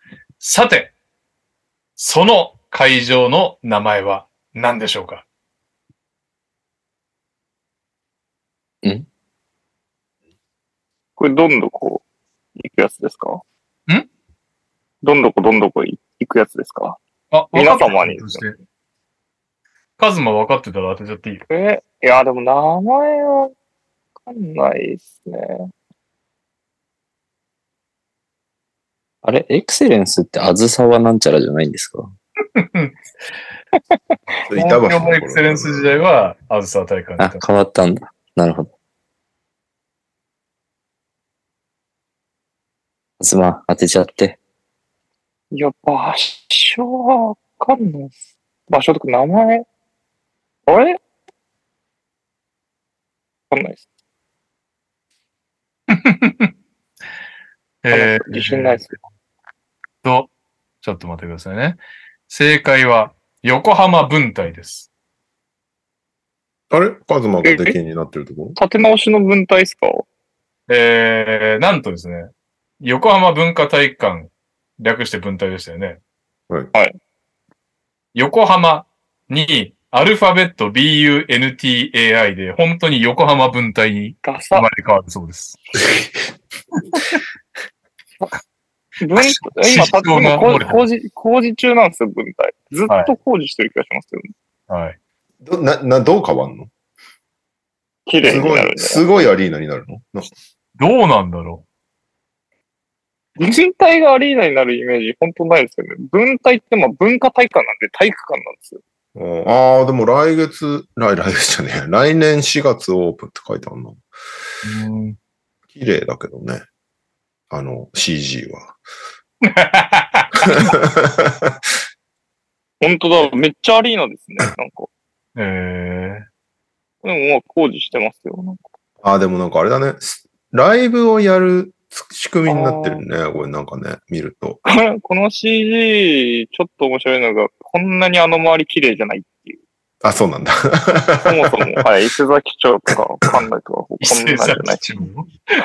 こんなじゃないですね。伊勢崎町結構やばいからな。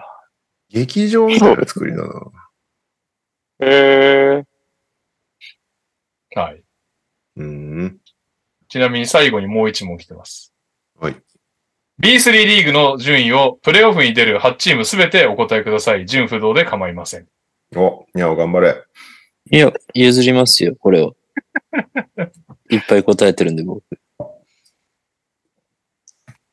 どうぞ。答えられちゃいますよ。大体わかるんじゃないの？なんとなくわかりますよ。うん。じゃあ言ってこい。どんどん言ってきます。岩手、埼玉、岡山。お。あと、なんとか東京ユナイテッド。お。静岡。静岡。お。まあ、あと鹿児島さっき出ましたよね。はい。うん。横浜。あとどこだ？横浜と、あとどこだ？あといちチーム、このチームだけ多分ご割切ってんじゃないかな。うんもう豊田高生。おおさすが、スポーティングニュース。スポーティングニュース、ビースリー 扱ってないけど、ね。扱ってくださいよ、もう。豊田高生以外はなんかポンポコポンポコ、なんとなく強いんだろうなっていう気はしましたね。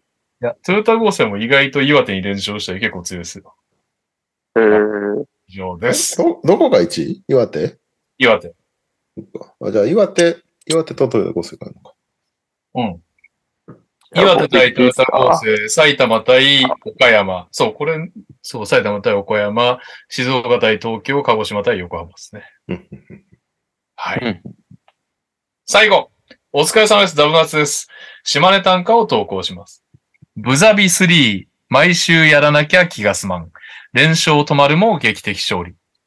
水曜日の三河戦で、ごく自然な流れでトリプルダブル達成のビフォード。広島にゲームいちで連勝をじゅうはちで止められるもゲームにで残り約さんじゅうびょうろくてん差をなんやかんやで同点ブザービータースリーを決めました。オーバータイムも勢いそのまま勝利しました。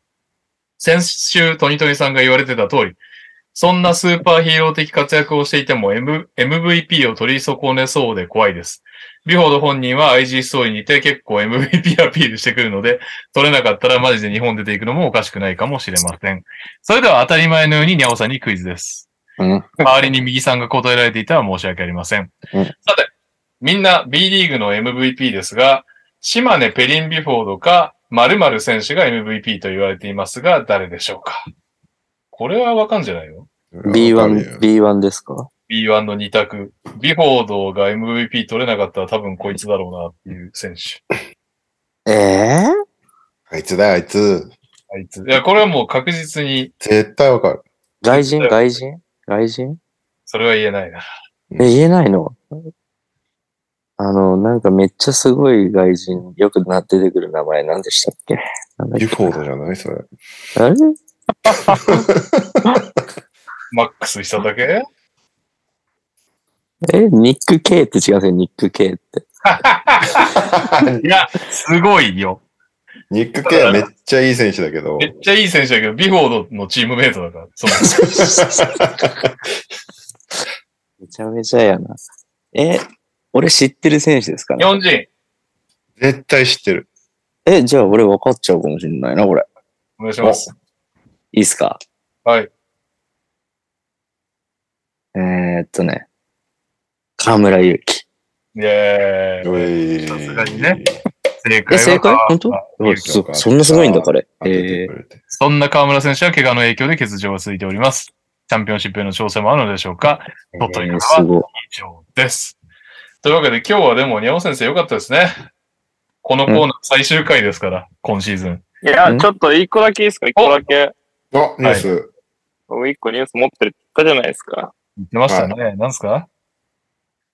世界一のチャンパンに俺はなる。マジであったアダムズかと思ってる。ちょっと今もうディズニーのよんじゅっしゅうねんかなと思ったところか思いますが、シャンパー方面あります。シャンパー方面。先週、先週ちょ僕が出れなかったんで言えなかった感じではあるんですけど、うん、シャンパー息子さんが誕生いたしますよ。おー、おめでとう。そうなんだ。はい。あれ？あの、にせんにじゅうさんねんのろくがつ、あの、じゅうがつむいか予定日となっております。えー、あ、まだ生まれてないってことね。まだ生まれてない。妊娠したってことね。はい。で、性別も分かったと。ローズちゃんだっけ？ロケットローズちゃんですね。あ、ロケットローズちゃん。はい。ロケットって呼ばれてるんで。ロックか。ロックとかって呼ばれてる。おー。つ、息子は何？ロケット何になるの？息子は。いや、まだ名前決まってないですけど、どうなんですかね。グリズリー。グリズリーローズ。ローズ。はい。そういうことで、自分の所属したチームをつけてってる感じじゃあ、マーベリックか。マーベリック。マーベリック。マーベリックローズ。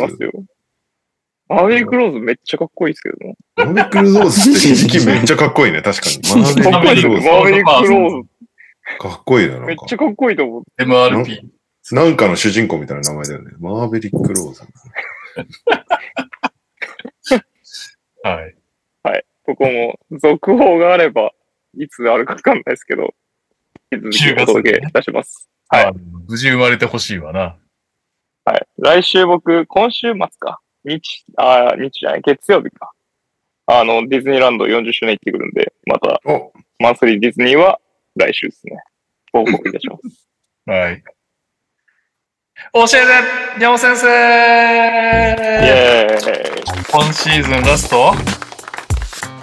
うん。うんじゃねえんだよ。じゃねえ。エヌティーアール メンバーとリスナーが一緒にね、ファンタジーリーグをいちねんかんやってきました。うん。うん、ファイナルですよ。うん。やる気出せ。いや、もう教えることないですからね。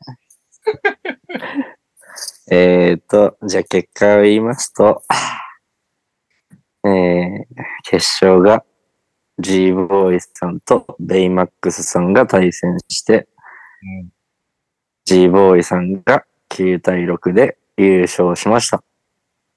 おめでとうございます。おめでとうございます。強かったね、G ボーイさん。G ボーイさん強かったっすわ。なんかでも、あれだよね。まあ強かったけど、あのー、みんながちょっとプレイオフで、あ、なんて言うんだろうな。レギュラーシーズンほど微妙にこう、エフエー を見なくなったのか、取らなくなったのか、カズマのカキャットも誰も取らずに、カズマが取ったみたいなの。あれバレちゃったね。はい。G ボーイさんあれなんですよね。アールジェー バレットとスコッティ・バーンズ普通に エフエー で撮ってるんですよね。なんかもうみんなやる気どうしたみたいな。ファンタジーに対して熱心に取り組むって大事なんだなって思います。そう。なんかもうこの強いチームにその二人 エフエー で入ったらそれは強いだろっていう。めちゃめちゃ強いですよね、最終的に。火力がえげつないですね。偉いじゃないですか。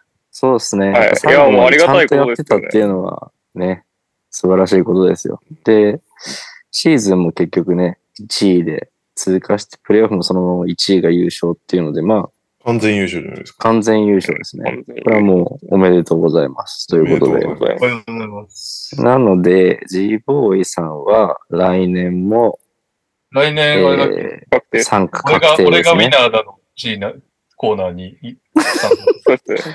昇格おめでとうございます。セット、セットで入ったから。ファンタジーは、ファンタジーはもうすることがないと思うので、じゃあウィナーで会いましょう。これがウィナーに来シーズンから参加できる。強制。いやー、めでたい。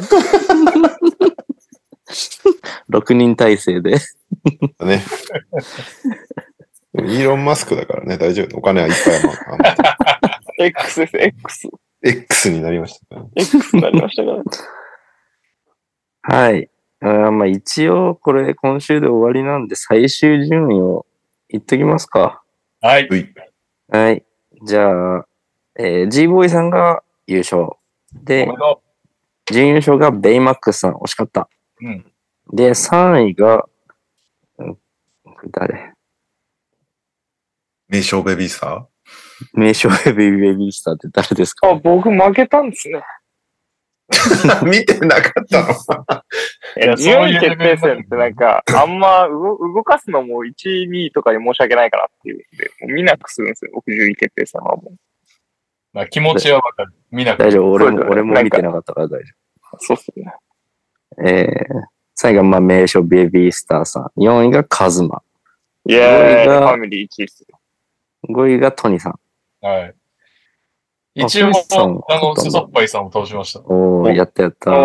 ちなみに俺は、俺も全くいじってなかったんだけど、G ボーイが圧勝するようなツイートしてて、お、そうなんだと思って、めっちゃ久々に開いたら、お、やってる準備決定戦っつって。で、ロスターいじって勝ちました。ちゃんと。で、えー、トニさんに負けたスソさんがろくいと。うん、で、なないにホイホイさんで、はちいに私となりました。じゅうよん、じゅうよんいちで負けたんだよ。最後の、最後の僕を見てください。じゅうよんいち って。もう何も感じない。だってロスターね、すごいですよ。すごい。最後、最後のひゃくよんじゅういち得点しかしてないよ、そうですよ。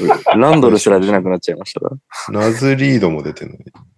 ナズリードなんで抱えてんだよ。え、もう動かせないからですよ。ああ、なるほどね。動かしたらなんかあれですもんね。モンテモリスも一試合も出てないですね。そうだね。最終的にうちのチームのエースはブルック・ロッペスでしたね。うん。いいじゃないですか。ブルック・ロッペスでたどり着いたはちいでした。パチパチ。ということでム。ムーブしきったってことね。さんじゅうムーブ使い切った。もう僕、あの、プレイオフに行くためだけに全てを使い切ったんで、ね、えらいプレイオフでほぼほぼ何も動かせなかったんです。なので最後は本当見てないです。うん。はい。なるほどね。はい。ということで、まあ、ファミリーね、ごにん中さんにん、はちいに入ったから、いいでしょ。優秀じゃないですか。ね、優秀だよね。優秀だと思いますけどね。素晴らしい。優秀だ。で、えー、ファミリーが最下位でもなかったので、じゅうろくいでもなかったので、合格もないのか。えー、エヌツー 落ちもないです。うん、最下位って エヌツー 落ちになるんだっけもう。そうですよ。そうです。最下位はそうだよ。じゅうろくいだったら エヌツー 落ちですよ。忘れてた。なので、まあ、はい、昨日早い話ですけど、来年やるとしたら、ファミリーごにんと、えー、G ボーイさん。あと、うん、エヌツー の優勝者の方は、えー、もう確定のはずなので、しちにんは決まりですね。なので、また残りきゅう枠を募集してやることになると思うので、また皆さん来年会いましょう。エヌツー からちゃんと投稿もらったんで読みましょう。オリミラです。エヌツー 最終結果をお送りいたします。まずは、オリミラはさん決でプロファンタジープレイヤーのドラえもん、ドラえもんくんに勝ちました。おめでとう。おお。さんいが、さんいが決定しました。ナイス。えー、皆さんにお、面白みのない無難なチームと言われてスタートしたシーズンでしたが、初のプレイオフでシーズンはちいから最後はさんいでフィニッシュできたことはいい結果だったかなと感じています。そして、来季 エヌワン 参戦がかかる エヌツー ファイナルの結果ですが、じゅういちたいよんでブルームーンさんが優勝となりました。来季 エヌワン 参戦おめでとうございます。おめでとうございます。おめでとうございます。エヌツー 参戦の皆さんお疲れ様でした。また来季も抽選に回りますが、来季も エヌワン か エヌツー 当たれるようにこれから徳を積んでいきたいと思います。ありがとうございました。えー、続いて、お久しぶりの投稿失礼します。ブルームーンです。おお エヌティーアール ファンタジー エヌツー リーグ決勝戦の結果を報告いたします。決勝カードは我が軍エド・デイビスはポテンシャル枠対ガイモンさん率いるグッド・モンテーナスでドラフトいちい ブイエス ドラフトじゅうろくいの対決となりました。えー、結果は死闘の末じゅういち対よんで勝利いたしました。スコアだけ見れば余裕がありそうですが、フィールドゴールメイドはいっぽん差、フィールドゴールパーセンテージはいち輪差、ポイントはにてん差、スティールはいっこ差と僅差の項目が多く、稼働数がひとりでも違えば負けてもおかしくないような内容でした。ファンタジーにねんめにして優勝できたことをとても嬉しく思います。すごい。おめでとうございます。あ、ガイモンさん、他、えー、エヌツー の皆様対戦ありがとうございました。また来年度の エヌワン でお世話になるかと思います。ファミリーの皆様何卒よろしくお願いいたします。いいね、えー、最後、エヌティーアール ネームガイモンさん。うん、えー、エヌツー 決勝へ進んだグッドモンテユナスでしたが、決勝でブルームーンさんによんじゅういちで敗れました。最終週は誰が稼働するか読めず、相手はプレイオフがかかってる エーディー や全然休まないミケル・ブリッジスがいたいで、結果ボコボコにされました。しかし、フィールドゴールメイド、フィールドゴールパーセンテージ、ポイント、スティールのよん項目僅差だったので、そこが取れていればと思うと悔しい決勝でした。それでもこれまでのファンタジーで最高のにいフィニッシュができたので、一シーズン楽しく参加させてもらいました。来季の エヌワン 参加権は無理でしたが、また来季参加できれば、今年のリベンジができればと思います。エヌティーアール ファミリーの皆さん、いちシーズンありがとうございました。また別の企画で投稿させていただきます。はい、お疲れ様でした。お疲れ様でした。お疲れ様でした。いいですね、エヌツー も盛り上がってくれて。ですね。来季も頑張っていきましょう。うん、はーい。ドラフトいつもね、ズルズルで遅くなっちゃうからね、早めにやりたいですね。確かに。ちょっと早めにやりたい、ね。その頃には忘れてるだろうけど。てよ、聞いてるよ。俺がウィナーだー。いやー、イエーイ。みんなウィナーだよね。もちろんみんなウィナーでしょ。エヌティーアール メンバーが B リーグのスポーツくじウィナーを購入してその結果を報告するコーナーですが、お休みのみゆきさんの分の私もらいましたんでいきますか。はい。えー、右さんはですね、あれこれおいくらかけたんだえー、っと、あ、せんえんすごい。うん、対象座。すごいのよ。アウェー。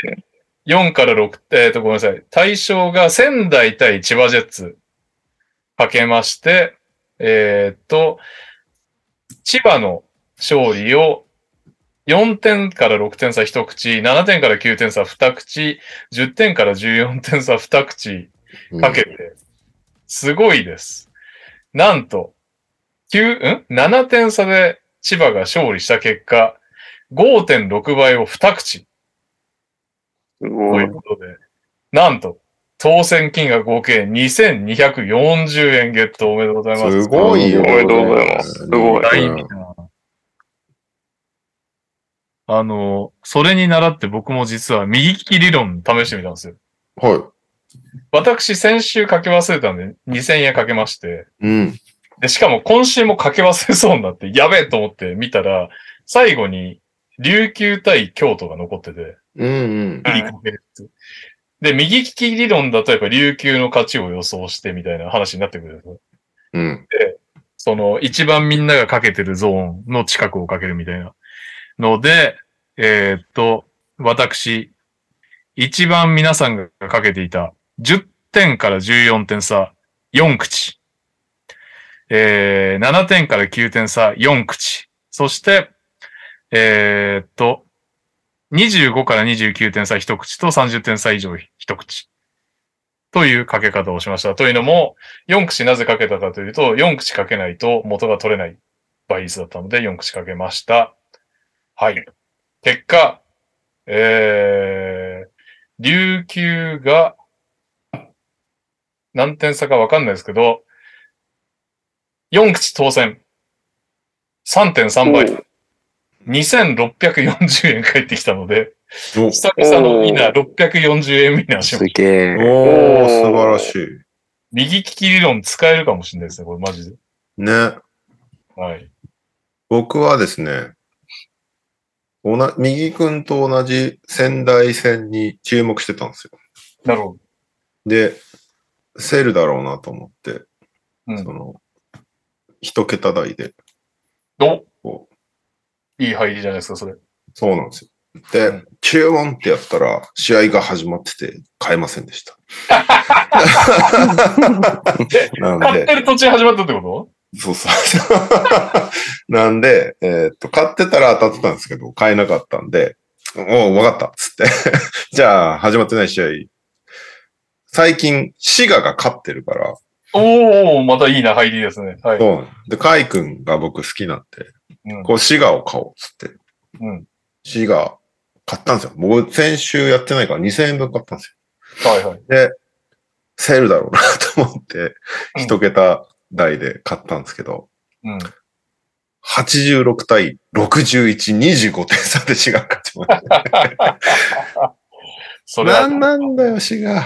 急に強くなんじゃないよ。せろよ。ということで、マイナスにせんえん。安定のマイナスでございます。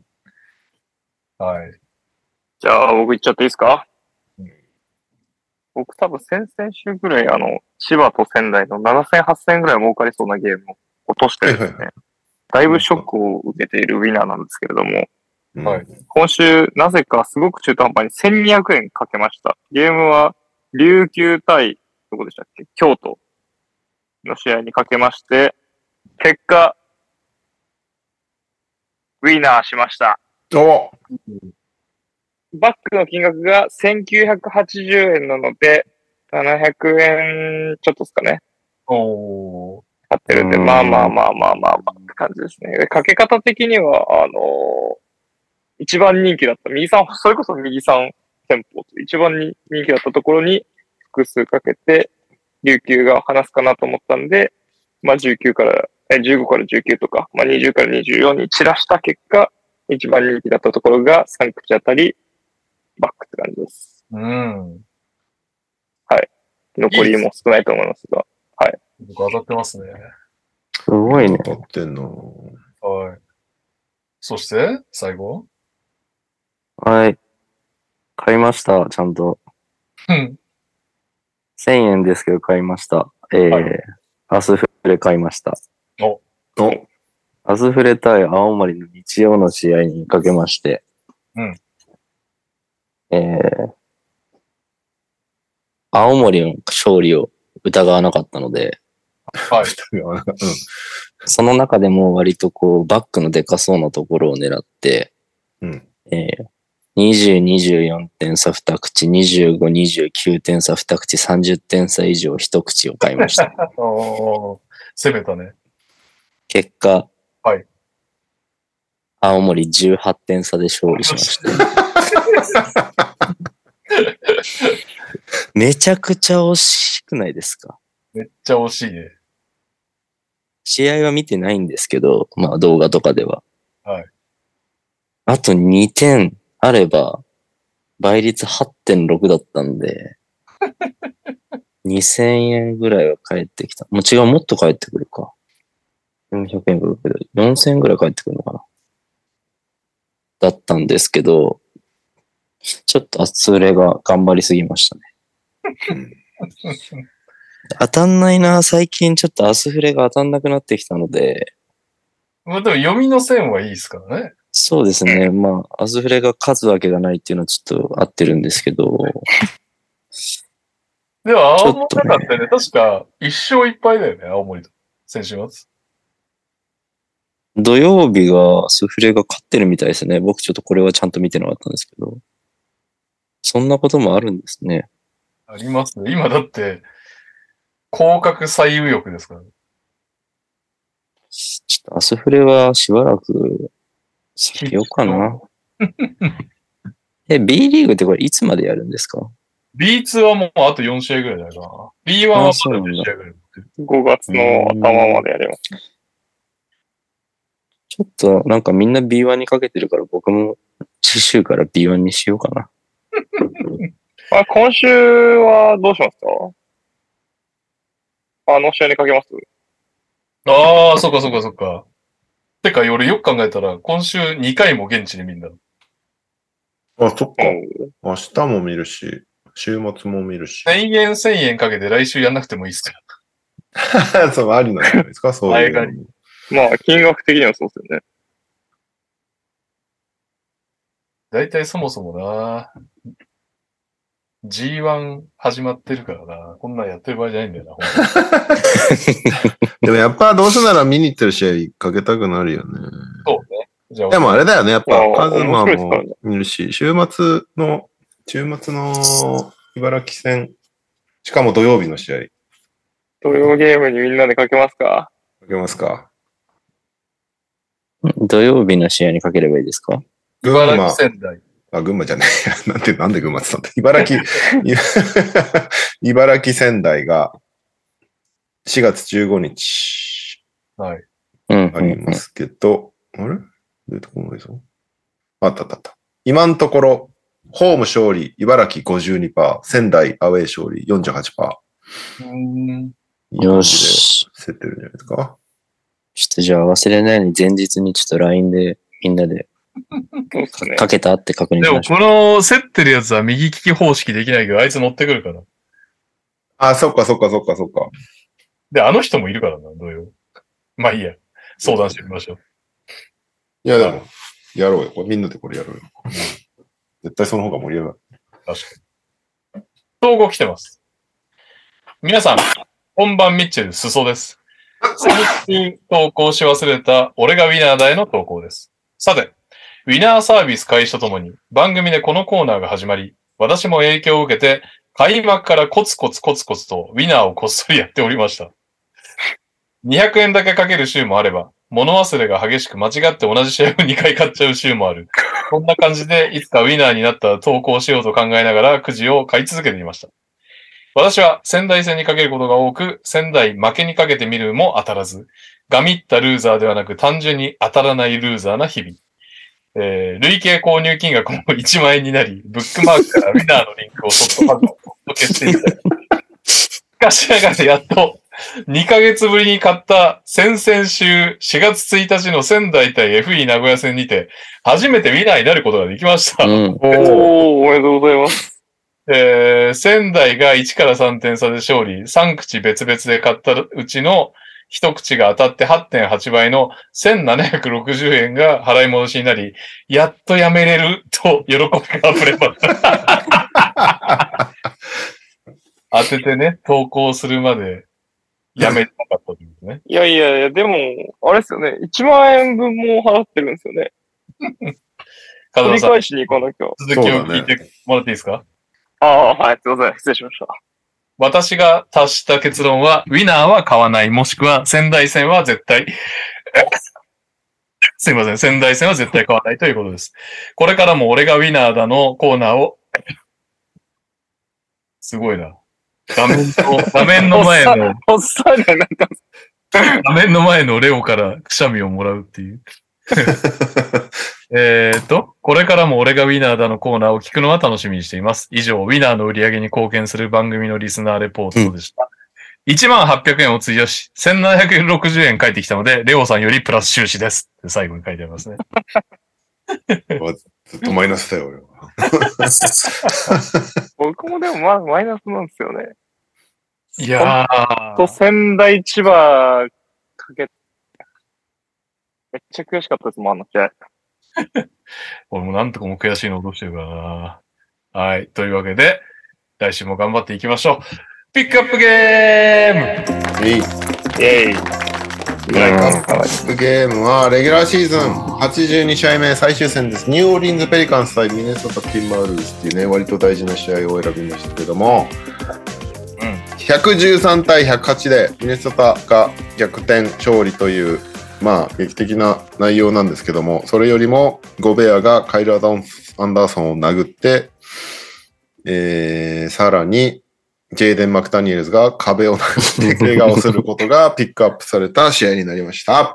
ファイト、はい。あ、スタッツ、スタッツ一応読んだ。えっと、えー、ミネソタはカール・アンソニー・タウンズさんじゅうとくてん、はちリバウンド、にアシスト、いちブロック。アンソニー・エドワーズにじゅうろくとくてん、じゅうさんリバウンド、よんアシスト、よんスティール、よんブロック、はちターンオーバーっていうね。そして、えー、トーリアン・プリンスじゅうはちとくてん。そして、ペリカンズは、イングラムすごかったね。ブランドン・イングラムよんじゅうにとくてん、じゅうにリバウンド、ななアシスト、にスティール。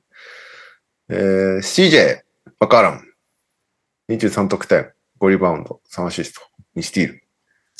トレイ・マーフィー賛成。いや、違う。トレイ・マーフィー。にじゅうとくてん、よんリバウンド、にスチール。そして、ゴベア、にとくてん、さんリバウンド。いちパンチ。ジェイデン・マクダニエルズ、ぜろとくてん。いちリバウンド、いちスティール、いちパンチ。ということで。はい。やっぱ、ゴベアを見ると、ドレイモンドの凄さがわかりますね。殴り慣れてるやつのパンチは違うっていう。確かに。腰入ってなかったもんね、ゴベアのパンチね。パンチって浅いっすよね、なんか。ふにゃってしてたもんね。あと、あんだけリーチあるのに、あんなに前進してから殴るんだって思いました。リーチに出し切れてないなって思いましたね。殴る前からスタッフの女性さんがもう掴んでたよね、ゴベアのこと。確かに。だから、そうですね。普段からあんだろうね、多分、ああいう喧嘩が。確かに。でもなんかカイル・アンダーソンはすごいストレートに物事を言う人らしくて、はいはい、ダメなことは本当にダメって言うらしいのね。で、それが彼のリーダーシップスタイルみたいなことがずっと言われてて、なんならこの前日だか前々日ぐらいにゴベアが、そのカイル・アンダーソンはマジでド直球でいろいろ言ってくるけど、俺はそれをパーソナルに受け取らず、ポジティブな風に受け取ってるんだぜみたいなことを言ってた。すごい前振りだったんだよ、ね。結果、結果殴る。上手、上手ですね。ごめんな。めっちゃ上手じゃないですか。まあね、あの、一応説明しますと、だいにクォーター終盤ぐらいに、タイムアウト中に、ゴベアがカイル・アンダーソンを殴って、あの、自宅に送り返されるっていう事件が起きたんですけど、まあ、カイル・アンダーソンが割とゴベアのことをね、こうビッチって言ったりね、あの、お前ブロックしろよみたいなことを結構、結構詰めたらしいよね。ゴベアのこと。で、ゴベアがそれに反発する形で殴っちゃったんですけど。まあ、でもね、その後のウルブスの方が強かったけどね。いや、まあそうですよね。それが何とも言えないなと思います。皮肉にも。そうそう。で、ゴベアは、えー、っと、出場停止になったのでいち試合。レイカーズ戦は出れないっていう、ね。でも、プレイイン目前のレギュラーシーズンはちじゅうにしあいめでふたりパンチして、みたいな。ちょっとやばい。ひどいよね。なかなかだよね。こんな状態のチームあるって感じしちゃうよね。でもな、まあ、そのカイル・アンダーソンのリーダーシップが、いいかどうか問題みたいなもんあるとして、まあでもなんかその普段からゴベアとチームうまくいってなさそうだなっていう雰囲気がめちゃめちゃしたよね。だからこの感じが。あれ、まあなんか当たり前のように誰もゴベアの味方じゃない感じに映ってるように僕見えたんで。見えたよね。だからゴベアが打った瞬間、プリンスはもうゴベアにお前何やってんだみたいな感じで突き飛ばしに行ったし、なんかゴベア味方いないってつらちょっと思ったもんね。僕も思いました。アントとかもなんか同じような感じのリアクションだったんで、孤立してんのかなと思っちゃう。それがちょっとなんかもう心配になるレベルで孤立してたよね、ゴベアだから。そうですね。でね、ユタで、まあ、ドノバン・ミッチェルといろいろあって、ディーローもいろいろあって、うんなっていくと。どうす、どう、えー、なんか、ゴベア、やっぱり、かわいそうだけど、ちょっと問題ある人なのかな、みたいな感じになっちゃうよね、どうしよう。ってなっちゃうよね。まあ一応彼のために言っとくと、怪我をして出場していたっていうね。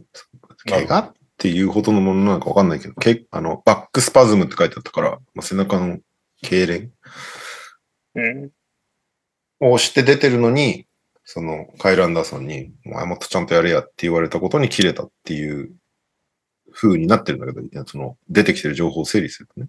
だからまあ、ビッチっていうことは別に強くはない。いやー、それも知らない。ゴベアがビッチっていう言葉に対して、どれぐらいセンシティブに。一般的には、そのアメリカ、英語話者としてはどうなんですか？まあ、言われたくない言葉ではあるんじゃない？男性なら特に。うん、入れるほどではない。うーん、まあだから、そ、それ単体で切れたことじゃないと思うんだよね。多分シーズン中ずっとカイル・アンダーソンってこういう感じでやってる人だと思うから、その積み重ねがここで出ちゃったっていうことだと思うんだけど、まあそ、出すなよって感じはするけどね、そのめっちゃ重要なことは分かってるはずだから。まあ今じゃないかもあれ。だから、せめてね、だってもう第二クォーター終わりなんだから、ロッカールームでやれよって感じもちょっとするけど、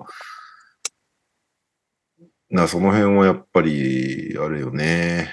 ゴベアやっちゃったなって感じになっちゃうよね。だからカイル・アンダーソンが良かったのかどうかは別として、ゴベアもそこは、ここまで耐えてきたんだから、せめてこの試合、裏でやってくれよっていう感じになっちゃうよね。だから本当に、まあこの試合は勝ってるからあれなんだけど、本当に、内紛で自滅してる感あるよね、ミネソタは、本当に。うん。仮にプレイオフまで行けたとして、どうするんだろうっていうか、どうなるんだろうって感じしちゃうんですけど。ただ、レイカーズ戦は出れないけど、その次の試合は出れるから、プレイイントーナメント。ミネソタはあれだよね、一回負けれるわけだもんね。ああ、そう。一回負けれますね。うん、でもなんかね、もう、士気だだ下がりだよね、きっとね、チームとして。いや、そう思っちゃいますよね。勝ったけど。だから謎だよね。なんかね、よくわかんないよね、本当に。マクタニエルズはでも、結構、キープレイヤーだから、ミネソタの。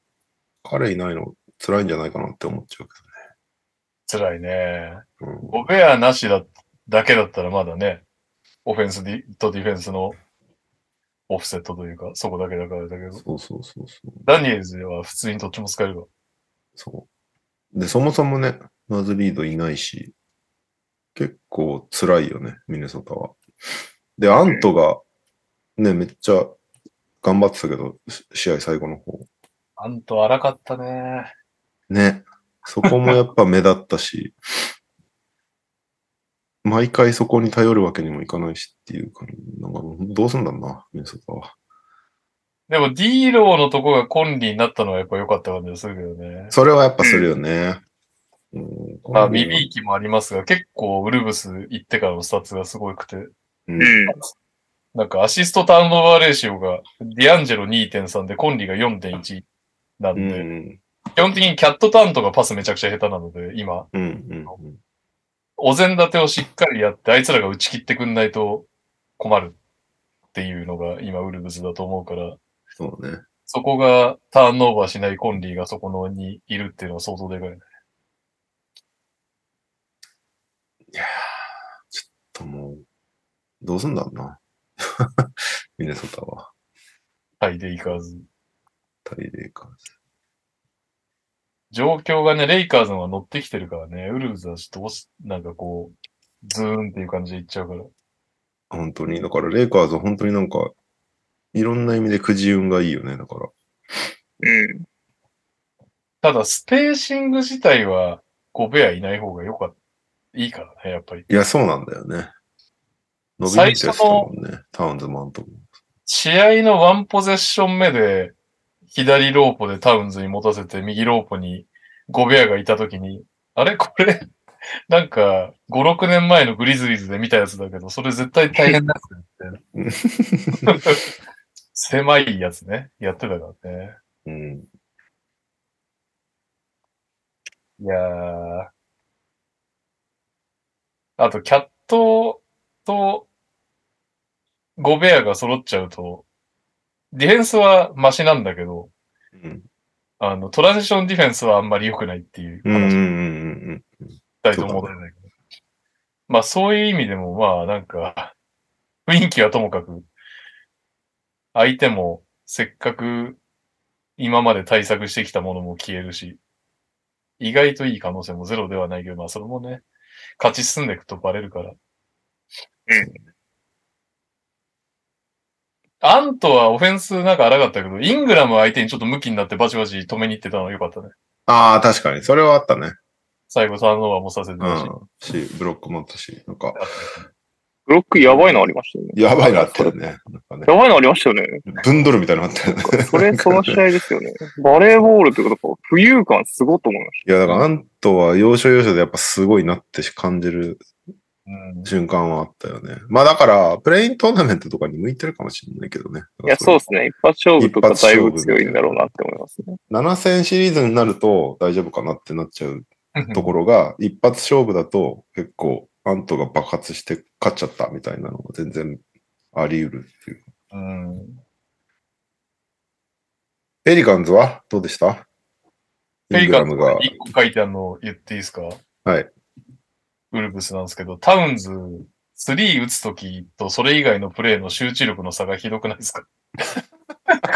なんであんなに集中して、フライバイでなんていうの、ポンプフェイクで相手飛ばして集中して狙って、スリーバシーンみたいな人が。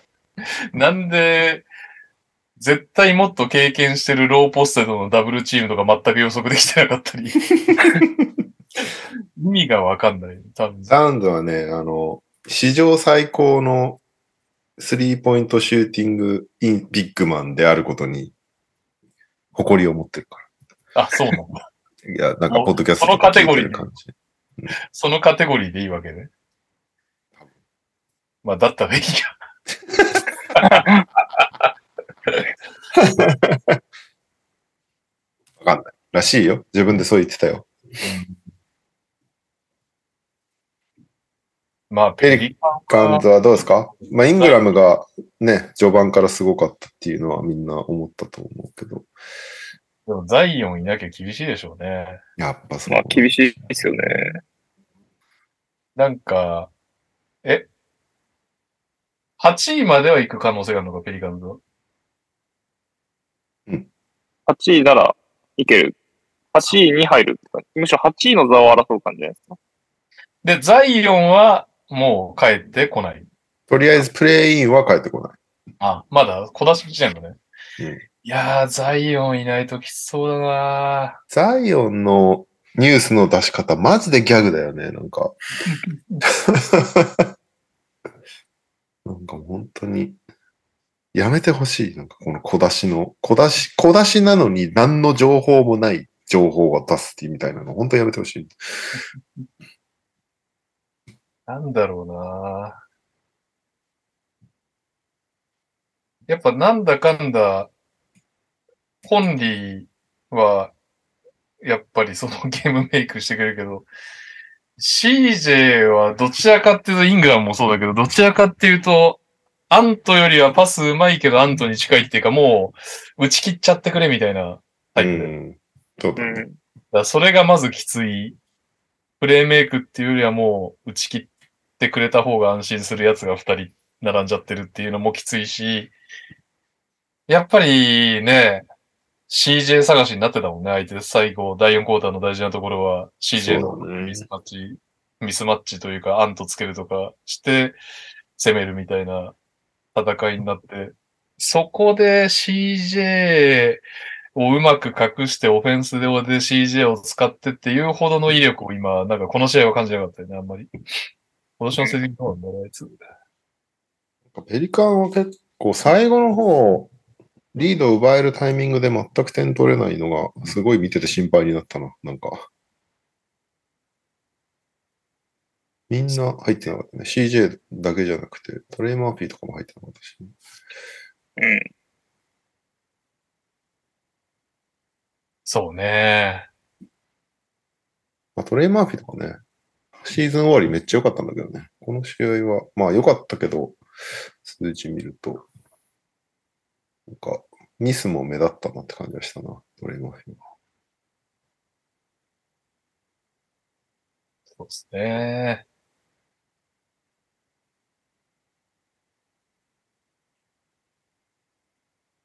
まあ、ザイオンが。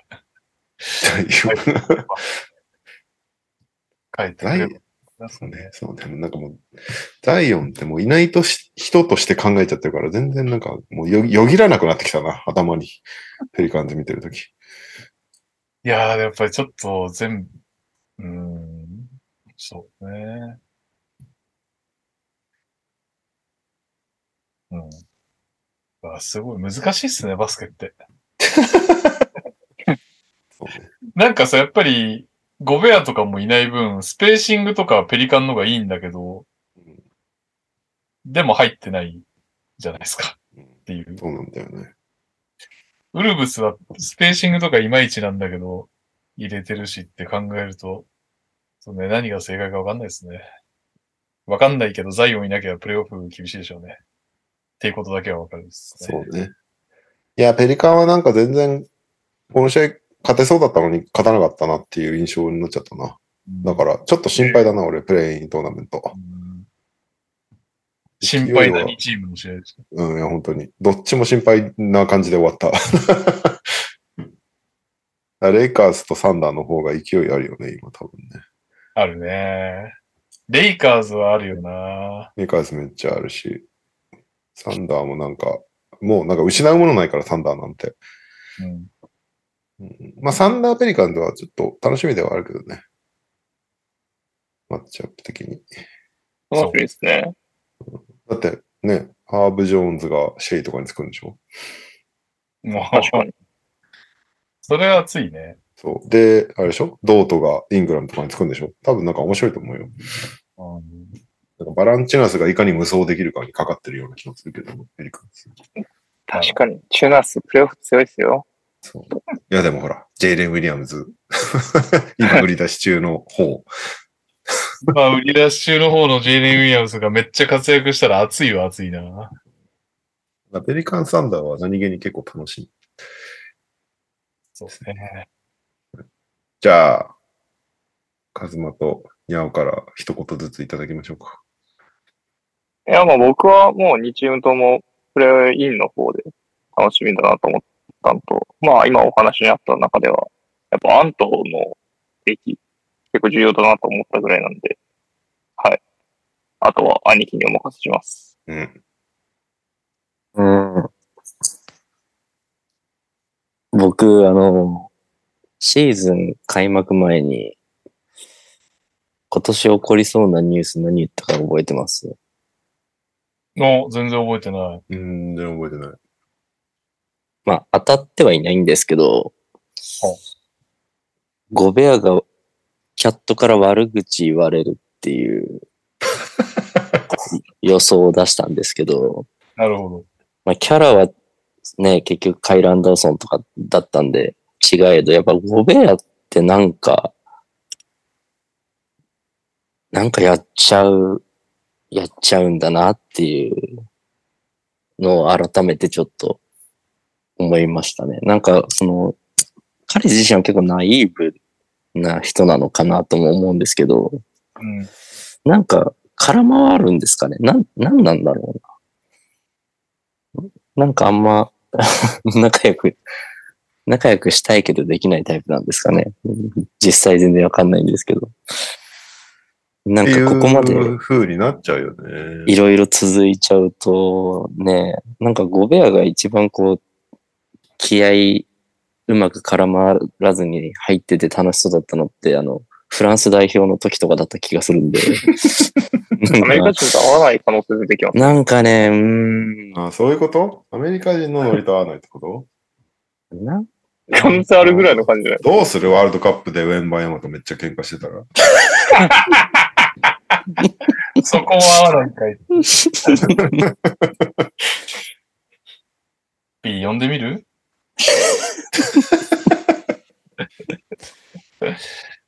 いやー、なんかね、なんか才能もサイズもこういろいろあるし、全然悪い選手じゃないのにこうなってしまうのって結構こうかわいそうな部分もあるなって思いながら、ちょっと同情的な目線で見ちゃうんですけど、うーん、まあでもゴベアを嫌う選手は多分多いんでしょうね。うん、残念ながら。で、なんか僕、あの、マクダニエルズのことよくわかってないんですけど、彼はな、何ですか？何かにイライラして投げちゃったんですか？まあ、ファールトラブルが一個の要因としてあるのと、わかんない。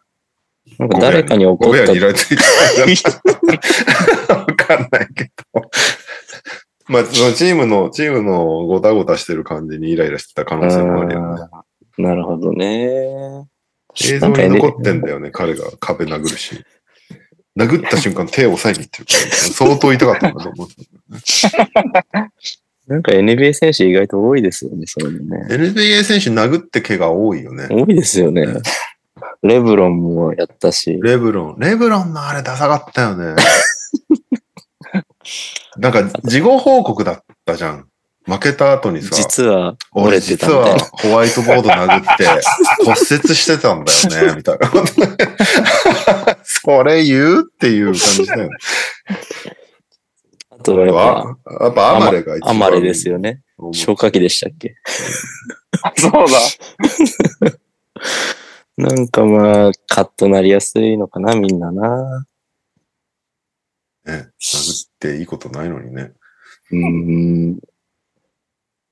まあちょっと本当にウルブスはね、いいことない感じで最終戦を終わっちゃったんで、本当大丈夫かなって感じはありますけど。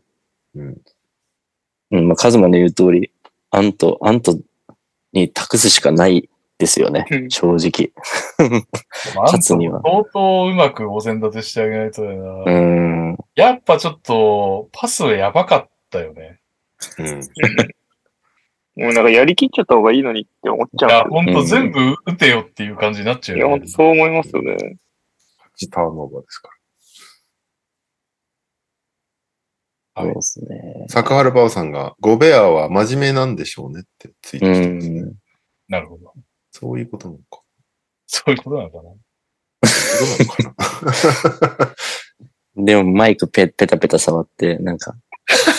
あの映像もね。忘れてた。ミッチェルも忘れましたけど。コロナ。そうだよね。あれで、ね、ミッチェルとまず揉めたもんね、あの時に。うん、すごい、いい、いいやつなんだけど、空気読めないタイプなのかもしれないよね、なんか。でも、どこ行っても喧嘩しちゃう選手っているもんね。だってさ、あの、ニュースにしなかったけど、ボーンズハイランドも最終戦でメイソン・プライムとめっちゃ喧嘩してたけどさ、ボーンズハイランドもデンバーですごいなんかうまくいかなかったわけじゃん。そのチームメイトと。はい、そういう選手ってやっぱり、そういう選手なんだね。どこそうですね。っていう風に見ちゃうよね、やっぱり。うん、続いちゃうと、そうですね。違うのかもしれない。内部情報知らないから、ね、断言はできないけど、そういう風に見られちゃうことは間違いないね。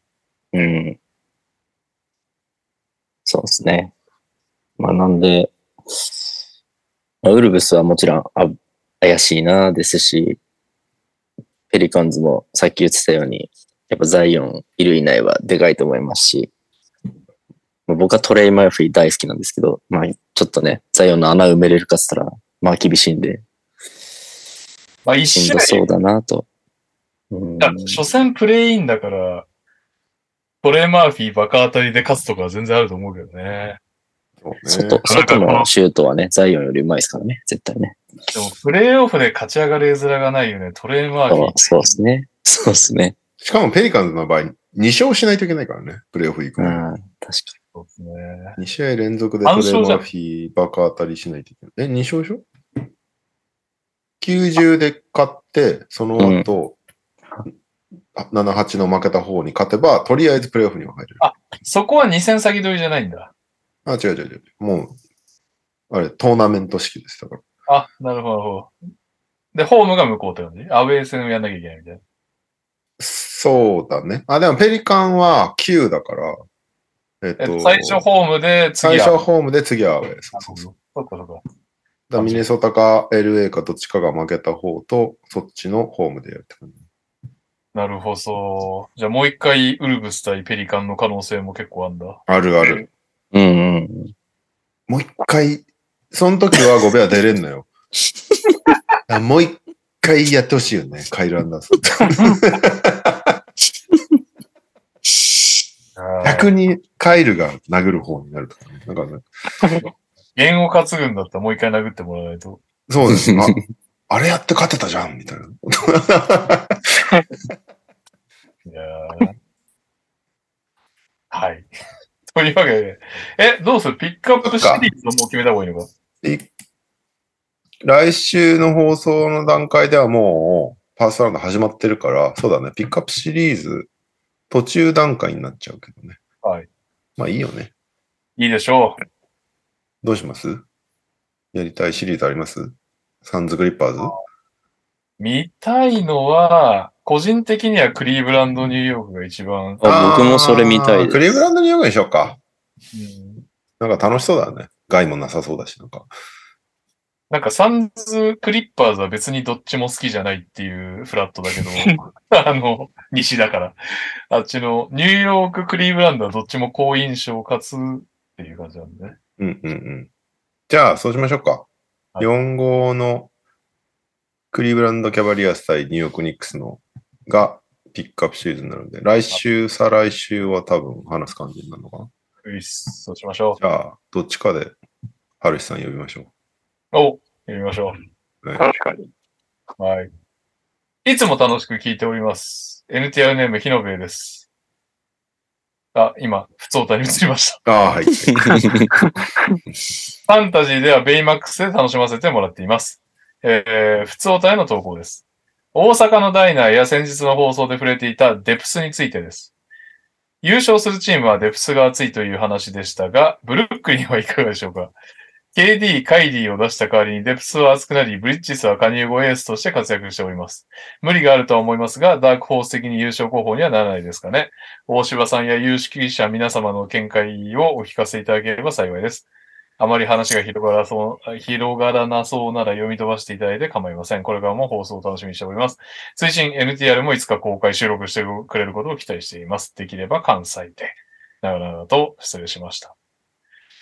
まあ。だから、どうなんだろう。スタッツはね、ミケルすごいけど、まずね、今んとこその軸がないもんね。みんな、なんか軸のあるチームに行ったらめっちゃいいやんっていう選手の集まりだよね。こいつが絶対的な存在だぜみたいな。まあ、ミケルがなりかけてるみたいな状態だよね、多分ね。まあな、基本的なことを言っちゃうとだい、まあ、あの、比例はしないけど予算ってめっちゃ大事で。うん。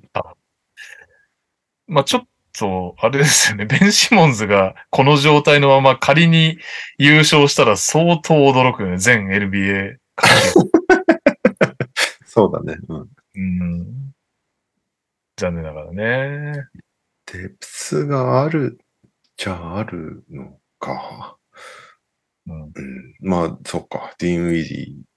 セスカリー、うん、ドリアン・フィニー・スミス、ジョー・ハリス、キャメロン・ジョンソン、うん、ロイス・オニール。しかもブリッジスもアシスト にてんなな、ターンオーバー いってんはち。もう一枚いないときつそうな感じは。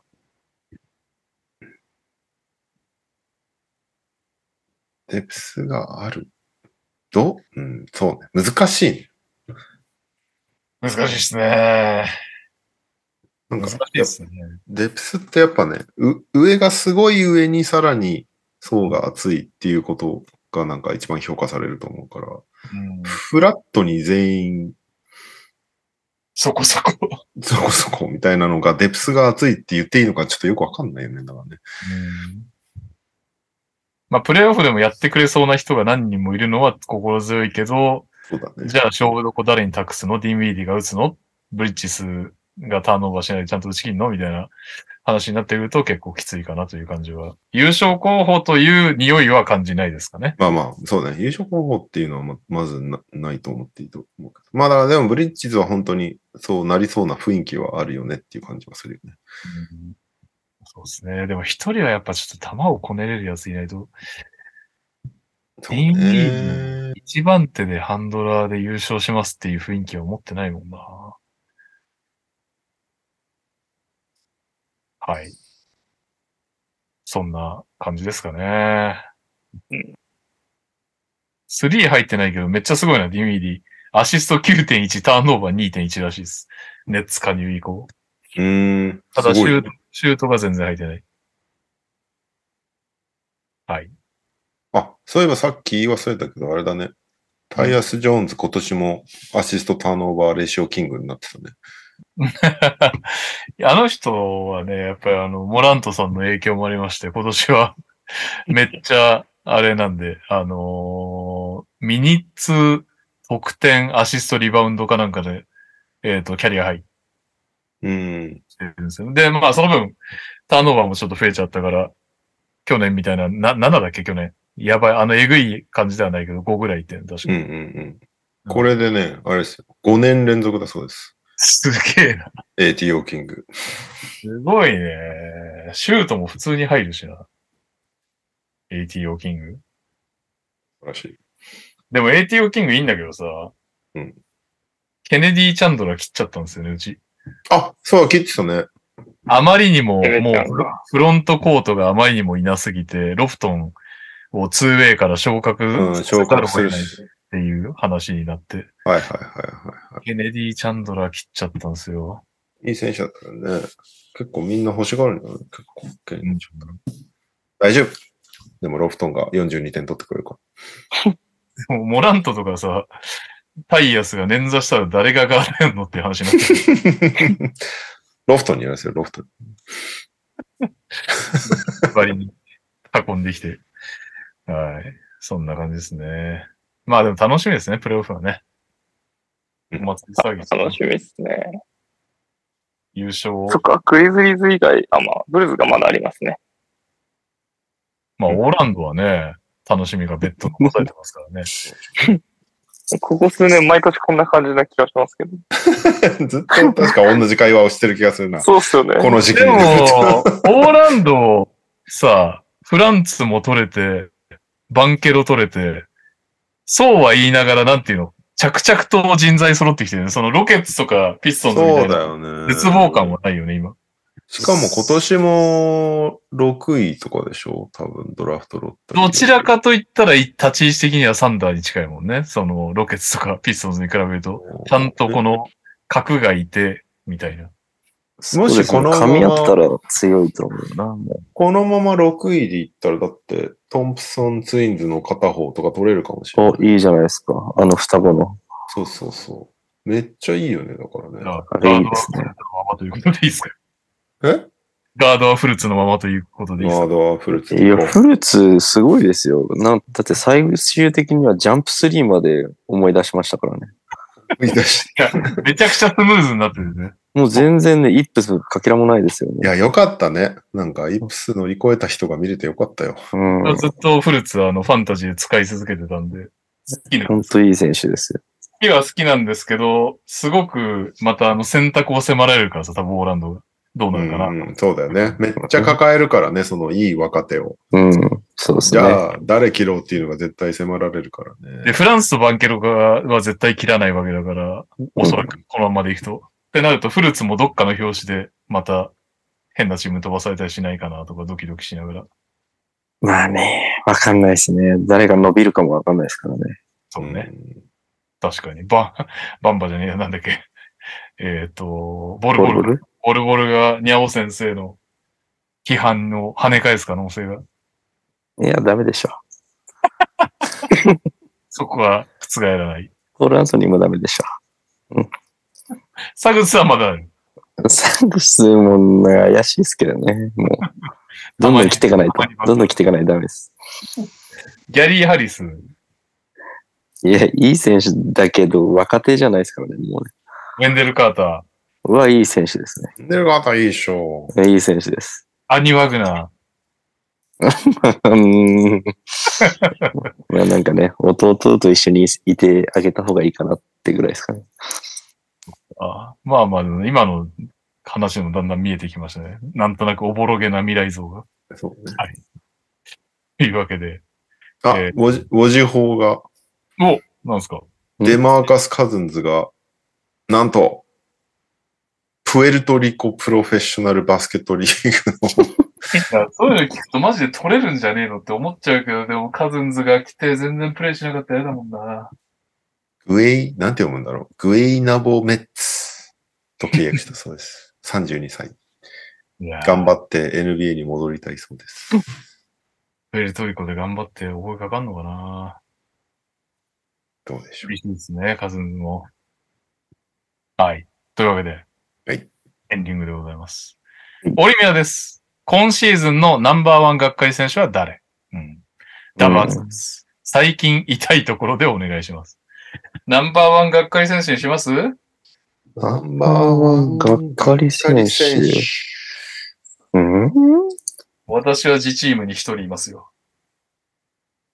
自チームに？うん。ナンバーワン学会選手。学会選手。よりより思いますね。うーん。ちょっと待ってね。絶対いるんだよな。グリズリーズは多分に択だと思うな。学会選手は。に択？グリズリーズ？うん。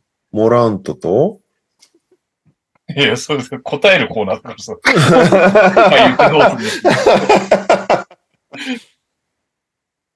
えー、誰だ？ちょっと待ってね。うーん、難しいな。絶対いるよね。期待してたのに、ね、みたいな人。オーランドぐらいあれだと、そんないないのか。大差ですから。がっかりしかないですからね。いやいや、がっかりじゃなくないだって、そんなもっとね、フルタンクかと思いきや、あ、こいついいプレイヤーじゃん。あ、もうこいつもいいプレイヤーじゃん。いやいや、今年に限ってフルタンクに行ってくれた方ががっかりしなかった説もあります。ああ、まあそれはあるだろうね。マジックファン的には。確かに。だから、ロケッツなんか結構今年楽しく見れたんじゃないかなと思いますけどね。そうかだって、フルスもバンケロもワグナーもいないんだよ、ロケッツは。いや、ジェイレン・グリーンと ケーピージェー がいるじゃないですか。ジェイレン・グリーン、ケーピージェー はもともとあれだったけど、ジェイレンから伸びとどまってるのきついよな、ロケッツ。シェングンもいるじゃないですか。シェン君も、シェン君フランチャイズプレイヤーなんのかな？いい選手だと思うけど。いいっすか？いきます？はい。それでは、本日のエンディングでございます。お題はこちら。今シーズンのナンバーワンがっかり選手。さん、に、いち。ザイエア・ウィリアムズ。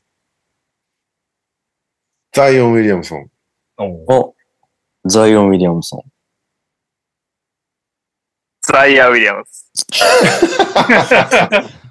にたいに で分かれましたね。ゼットダブリュー だな。Z がダメなんだ。Z 本当は ダブリュー もだ。はい。というわけで、プレイオフ楽しんでいきましょう。いい。あげー。あげー。お疲れ様です。お疲れ様です。はい、じゃあまた。はい。はい。おやすみなさい。